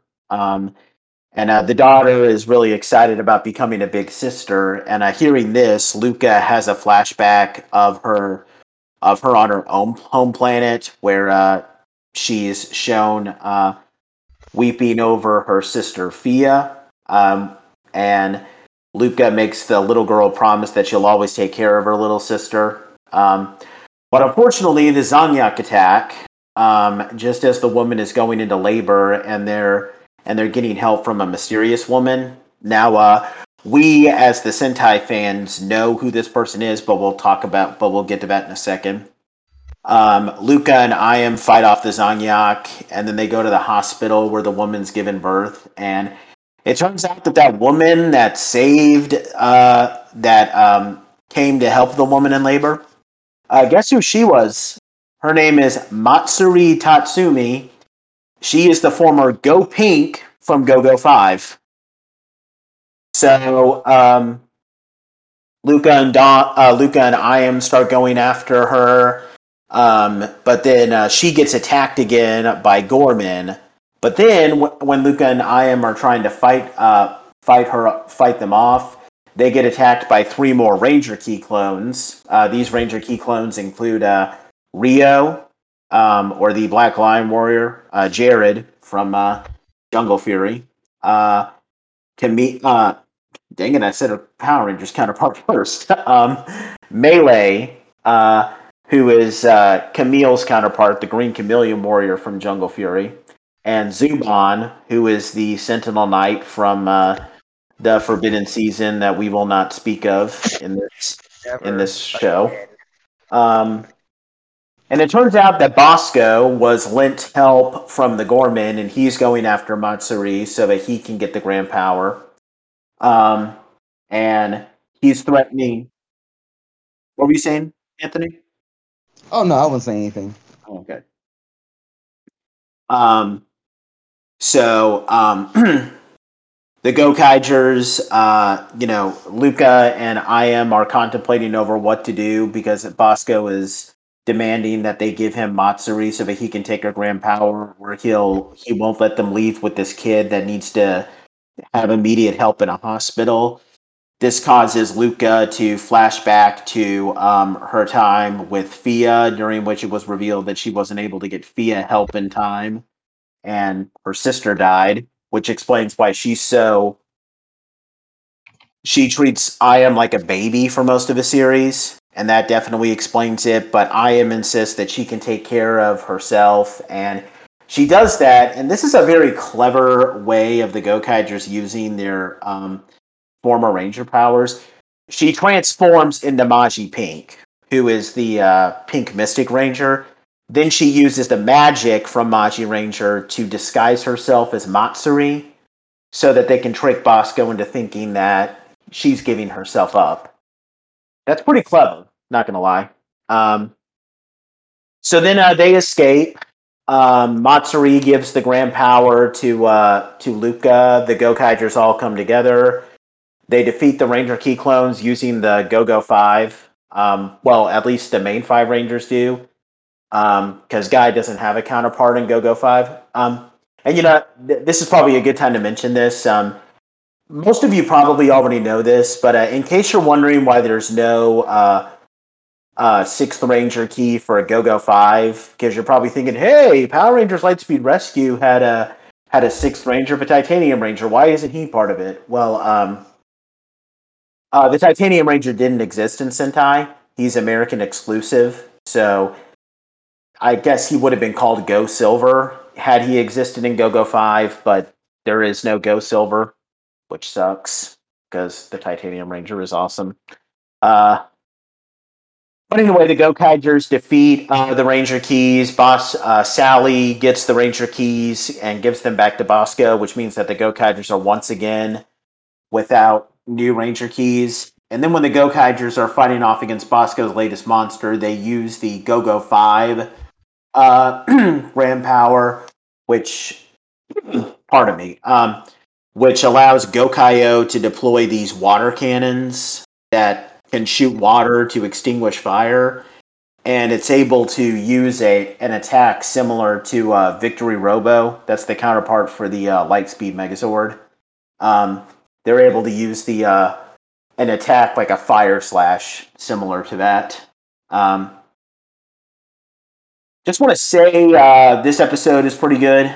Um, I'm a I'm an okay fan of GoGo Five. I uh, um, there's part of me that might prefer Lightspeed Rescue just a little bit. I'm sorry, but I grew up watching Lightspeed Rescue, so I just have too much of a bias toward that.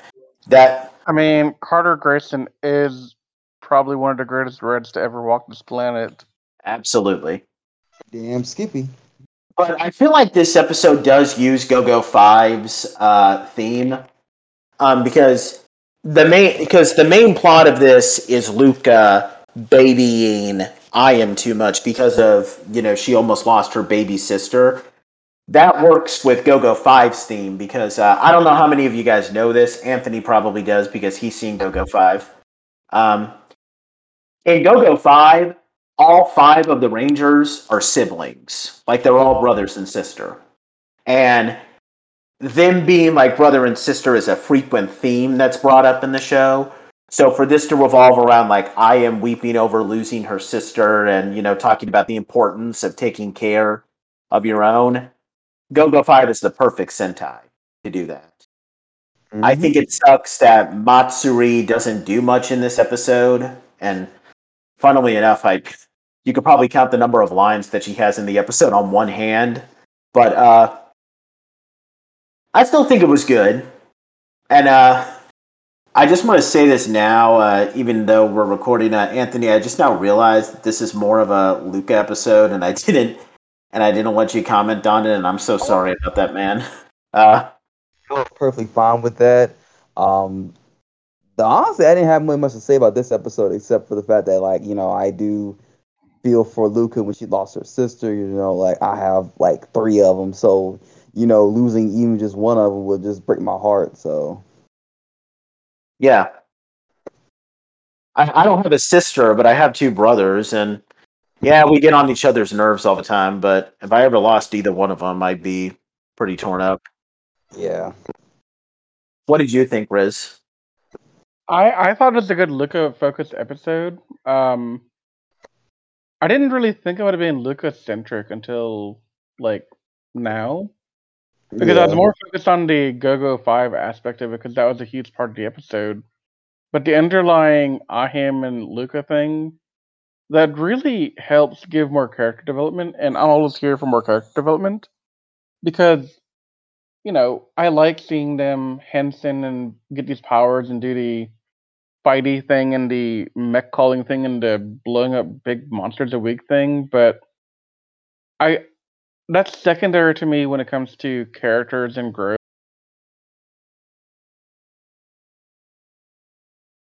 And giving her a reason to be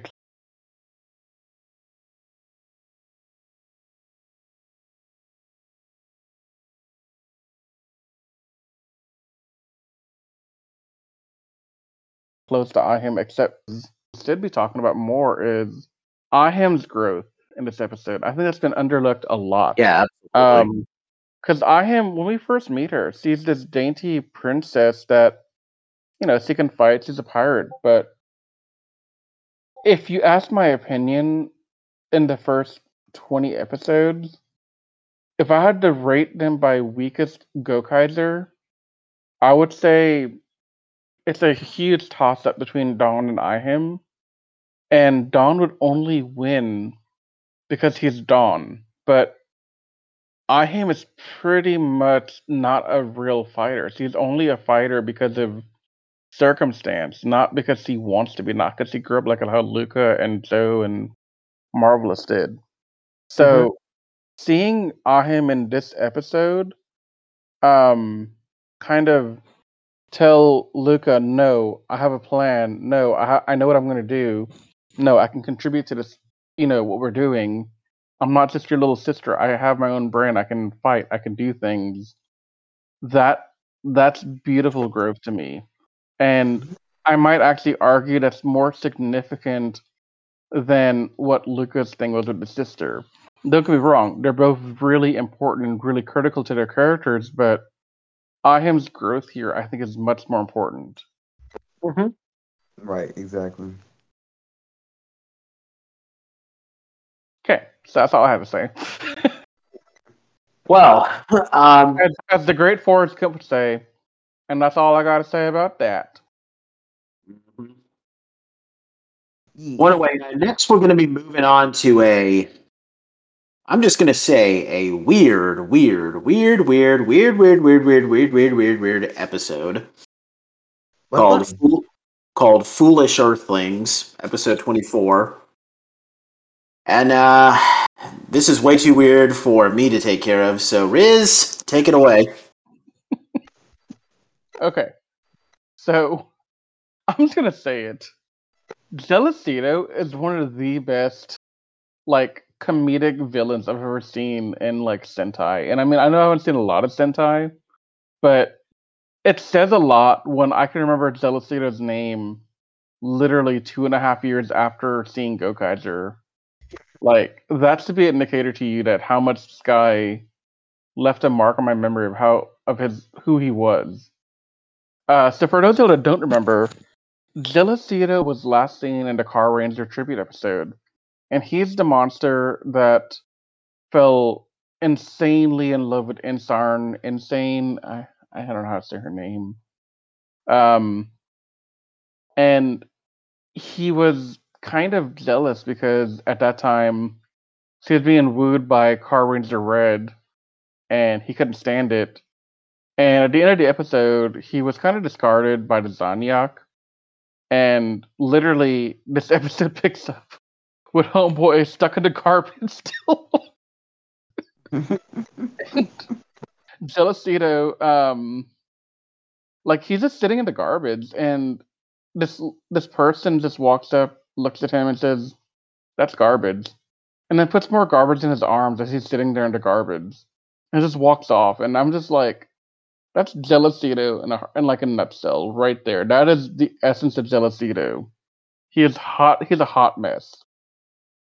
Um, so after this garbage escapade, Jealousito walks over to the uh, nearby takoyaki cart, and while trying to get himself some food, the cart owner is like, "Why beg for food when you can just be my pet and I'll feed you whenever you want?" And Jealousito is so defeated by life and by the fact that Insarn doesn't love him and all that stuff that he just says, "Okay, human, I'll be your pet. That's fine." like it's no big deal. I'll just be your pet. I don't care. I'm a I'm a space alien. I'm Yeah. but I'll be your pet. It's fine. It's no big deal. Um so Gokaigers are out for like a walk, um, doing their own thing. And they see Jealousito, the cart owner, and guy's like, Oh no, it's a Zangyak, we must stop him. And Marvelous Inator's like, This is Jealousito. Let's not get involved with this. It's best to just leave him be. He's weird. Mhm. Um, the last time we saw him, he was really, really weird. So they watched from a distance as Jealousito and the car owner are interacting. And a Zangyak monster appears and starts to like try to spread Zangyak propaganda. Like they have Zangyak just walking the street, passing out these flyers saying the Zangyak are here, the Zangyak are gonna take over, the Zangyak will you know, they give all these fake promises like how the Zangyak can make human lives better and stuff. and the Go are just sitting there like watching this and like, what is what is going on today? What what is this? One thing that always made me laugh is that there's a point where like the Zangyak monster starts chasing Jealousito and uh, the Mhm. person, and uh, guy is like, uh, "Guys, this looks bad," and then Marvelous is like, "Ah, "Okay, let's go." And they did the most lazy Gokai scenes I've ever seen in my life. That is the most like they're just not wanting to be there. They want nothing to do with this, but they're reluctantly like we're the current Sentai team. He's an alien. He's our problem. We might as well do what we can. And there's like wacky hijink music playing in the background, which just makes it all the more hilarious. I wanna I wanna stop right here and just say of all the filler and Gokaiger, anything to do with Jealousito from like after the Carranger tribute onward, probably is some of the best stuff you'll see in Gokaiger as far as comedic filler episodes going forward. Absolutely. I can't think of other filler stuff that goes that comes later in the season that's this funny and it will make me laugh like this. Like I'm not laughing for like just podcast effect. I'm laughing because honestly I'm just that amused by all this. yeah. So, um, where did I leave off? Oh yeah, so the Gokaigers uh help Jealousito out by getting the Zangyak to go away, and they're they ask Jealousito, "Why don't you just become a Takoyaki cart owner and go to space and become a t- Takoyaki tak Takoyaki. takoyaki. Tongue tied. I can't talk. Takoyaki, uh, space person. You'll be the first one out there, and it turns out the woman who dumped garbage on Jealousito earlier is the car owner's mother, and Steve refuses to teach Jealousito her art of making takoyaki, and because she has a prejudice against aliens, and the Zangyaks appear again, and they want to fight, and the Gokaigers, like they're all in the uh, house of the mom, and the Gokaigers are trying to intervene with the mom and Jealousito to help him get his car and to learn this technique from her. And Zangyak just rush on into this house, and they're like, "Hey, we're here to fight." And Marvel just puts his hand up. It's like, "No, no, no, you will do this on our time, not your time. You're gonna sit here and wait for us." And instead of the Zangyak being like, "Screw this, we're gonna fight you now," they're like, "Oh, okay." And they all just sit down in the little house and they just listen, and they're just there. like, like, how? How? Why? I love this episode. I'm sorry. I just I love it. it's so great. We have unfinished business. Dude, we're talking now. Could you just please Yeah. back off? Okay, Yeah. sure. Yeah, sure, okay. I'll just sit here and wait to kill you. Um. So they just put on standby, and Jealousito, out of rage, just gets mad about what the moms think about him, and um, during the fight that ensues from that, um, Jealousito ends up saving the mother during the Zangyak fight, and before like dying, before he before he realizes he's not dying, she decides, yes, you're worthy of my recipe and my everything, and the episode ends typical. They call him the Gokaio. They kill the big bad. All that stuff happens. But at the end of the episode, Jealousito comes back to tell the car owner, "Hey, your mom had a change of heart about me, and well, we're we're getting married, and we're gonna open a hot spring together. And oh yeah, I might have knocked up your mom as well in the process.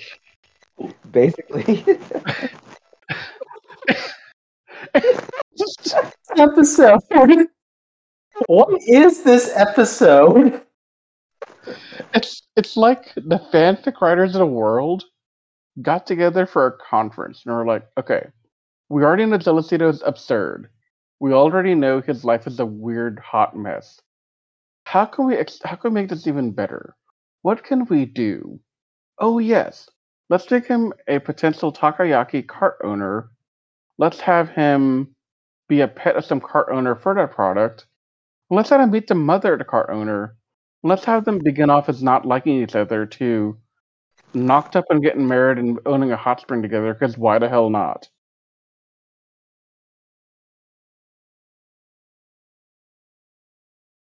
Still a better love story than Twilight. yes, I was about to say that. Is it though? Anything is better than I mean, you're right, it is, but like Celestino, man, he's he's the he's the aces in my book. yeah. So that that's that, and now we get to the cool. Well, we're gonna let Nathan and Anthony give more thoughts on what they think before we could jump on episode twenty-five and six. I don't think So- there's much else to say. Uh, this episode is just weird. It's one of those filler episodes, like, but if they were gonna go all out just to make this episode weird, you succeeded, guys. You outdid yourself. A little bit, That's all I'm gonna say. yeah. What about you, Anthony? Uh, pretty much y'all both said what I was literally going to say. So honestly, this was the funniest uh, episode to date. So I mean, Uh, I'm sitting there at like two o'clock in the morning watching this, just laughing my ass off. right. All right. Um, I think I'm next for episode 25, Pirates and Ninjas Part 1. Yep. All right. So, now that we've gotten the hilarity out of our systems about Jealousito and his absurd life, um, Anthony, your mic is acting up a lot, bro. Oh, it is. How long has it been acting up? It just started making noise. Uh, does it sound better now or A little bit, yeah. okay? I can live with it. Uh, I'm using my phone because I decided not to um use uh uh, my laptop. Okay. Um, okay, anyway. Sorry for those so- technical difficulties, guys. Yeah, it happens. Um, okay, so for episode 25, Pirates and Ninjas, this is a two part tribute episode for Hurricaneger. Episode 25 is part one, episode 26 will be part two. I have the honor of talking about part one, and these two will talk about part two. Anyway, let's get on let's get down to business to not defeat the Huns, but talk about Pirates and Ninjas. Um so this episode begins with Guy holding class, and his class is teaching the Gokaigers about Sentai history. So he's made up like a whole book. He's got charts, he's got diagrams, he's got all this information on stuff, and he passed out these books and pamphlets to everyone. And in the beginning, the Gokaigers are like, "Wow, I didn't know this particular team could do that." Nondescriptly, not saying what team and what they could do, but just showing that they actually have some interest in learning this stuff to a little degree. And um at some point, uh Marvelous Joe and Luca are like, you know what? This is too much. Guys talk about giving us homework and tests and all this stuff and um we're gonna peace out. And I mean it's not a bad thing the guy was trying to do. He was literally just being like, "Hey, here are the grand powers we've collected so far." Recapping how we got how we got each one of them. So he's saying like how we got the Monster Ranger power, how we got um Dekaranger, and how we got a bunch of them at the uh, 199 uh battle movie thing. But they just bailed out and said, "You know what? We're gonna go get some ice cream." Also, just that we have a head count going where we are right now, we're at the point where we have 22 grand powers and we need 12 more to go. That's important because we're that that just shows how close to the end we are now. So, with that said, um, the group is out getting, I think, ice cream. It was, and the newest Zangyak action commanders are Sandero Jr. and Sat Satarakaru Jr., who are both space ninjas and the sons of the former Hurricaneger villains. And they apparently look a lot like your fathers. That I, I've never seen Hurricaneger so. Have you you've seen Ninja Storm, right? Oh yeah, yeah, yeah, of course. But I mean, like, I, I don't know how much of that stuff translates over or not. So yeah, I understand. Like, Well, but, the, but the suits for them were also used in Ninja Storm. Uh, yeah, the shark guy Vexacus, and then uh, I think the Satarakura's counterpart's name was Shimazu. Uh, Yeah. yeah, yeah, yeah. It's been a while since I watched it. It's been like four or five years since I watched uh, Ninja Storm. So I rem- remember their suits are kind of vague. Well, they're basically the the sons of these two main villains. They're like generals from Hurricaneger. Yeah. But that's just an excuse to say to just use the same uh, monster suit. Yep, save some money, bro. Actually, who actually like had kids with those two? I will never know. I want you to know, Anthony. Jealousito found a wife and a human, and they might have a kid on the way. So if Jealousito can get some, anything's possible. That is also true. So Yeah. yeah, um, that's the thing. Anyway, so these two go to Earth, and they begin turning humans into chestnuts, which I'm hoping is a reference to something in Hurricaneger, because I don't think that's a Ninja Storm at all. Mm, Um, They're just turning people into chestnuts. this okay. is pretty. So they're hoping to cook them to make a missile to turn everyone into more chestnuts. And as these two space ninjas descend on Earth, we see clips of former Hurricanegers, Yosuke, Nanami, and Kota, and they sense the space ninja aura of like them coming to Earth, and they stop what they're doing. So like, um, I think Kota was doing some car wash thing, and the others were all doing their own thing. I think Yosuke was actually helping some elderly person with their day to day life, and Uh, you got to all- mix up. Uh, Kota. Um, so uh, Yosuke is Hurricane Red, and he just does odd jobs like working at a car wash. Uh, Nanami, Oh. Hurricane Blue, is a pop star. Like she's a famous singer now. Um, and Kota, um, Hurricane Yellow, works at an elderly retirement home. okay, so I got them backwards. Damn. Okay. Okay. All right. Anyway, so Marvelous, Joe, and Luca encounter the two space ninjas, and they figure, ah, just another Zangyak. We could take them on. No big deal here. Um, it's actually a pretty big deal because they get their asses handed to them, despite the fact that they go and they use their own Gokai changes and everything. Um, and as the as they get their asses handed to them, the other three arrive, and the space ninjas decide, you know what, peace out, we'll see y'all later. And you see at the end of the battle, the Hurricanes are starting to put on their ninja garb, and are discussing, what do we do with the ground power? Do we go to the Gokaigers even though they're dirty pirates, or do we just kind of hold on to it? And Yosuke says, no, we should wait. We should see what they're all about first. Um, so back on the Gokai Galleon, Guy uses Boka and Silver's power to track the two space ninjas using their uh, signature of energy.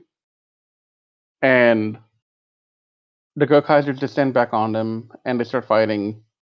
And they once again are separated, where Marvelous, Joe, and Luca are sucked into a portal, trapping them in a different dimension, while Ahim, Guy, and Don are left in the real world to fight off like their fight uh Zangyak people. And uh for Marvelous, him. No, Marvelous Luca and Joe. Um, the two juniors. I'm not gonna try saying their names again. The juniors tell him, "Hey, um, you're on this trivia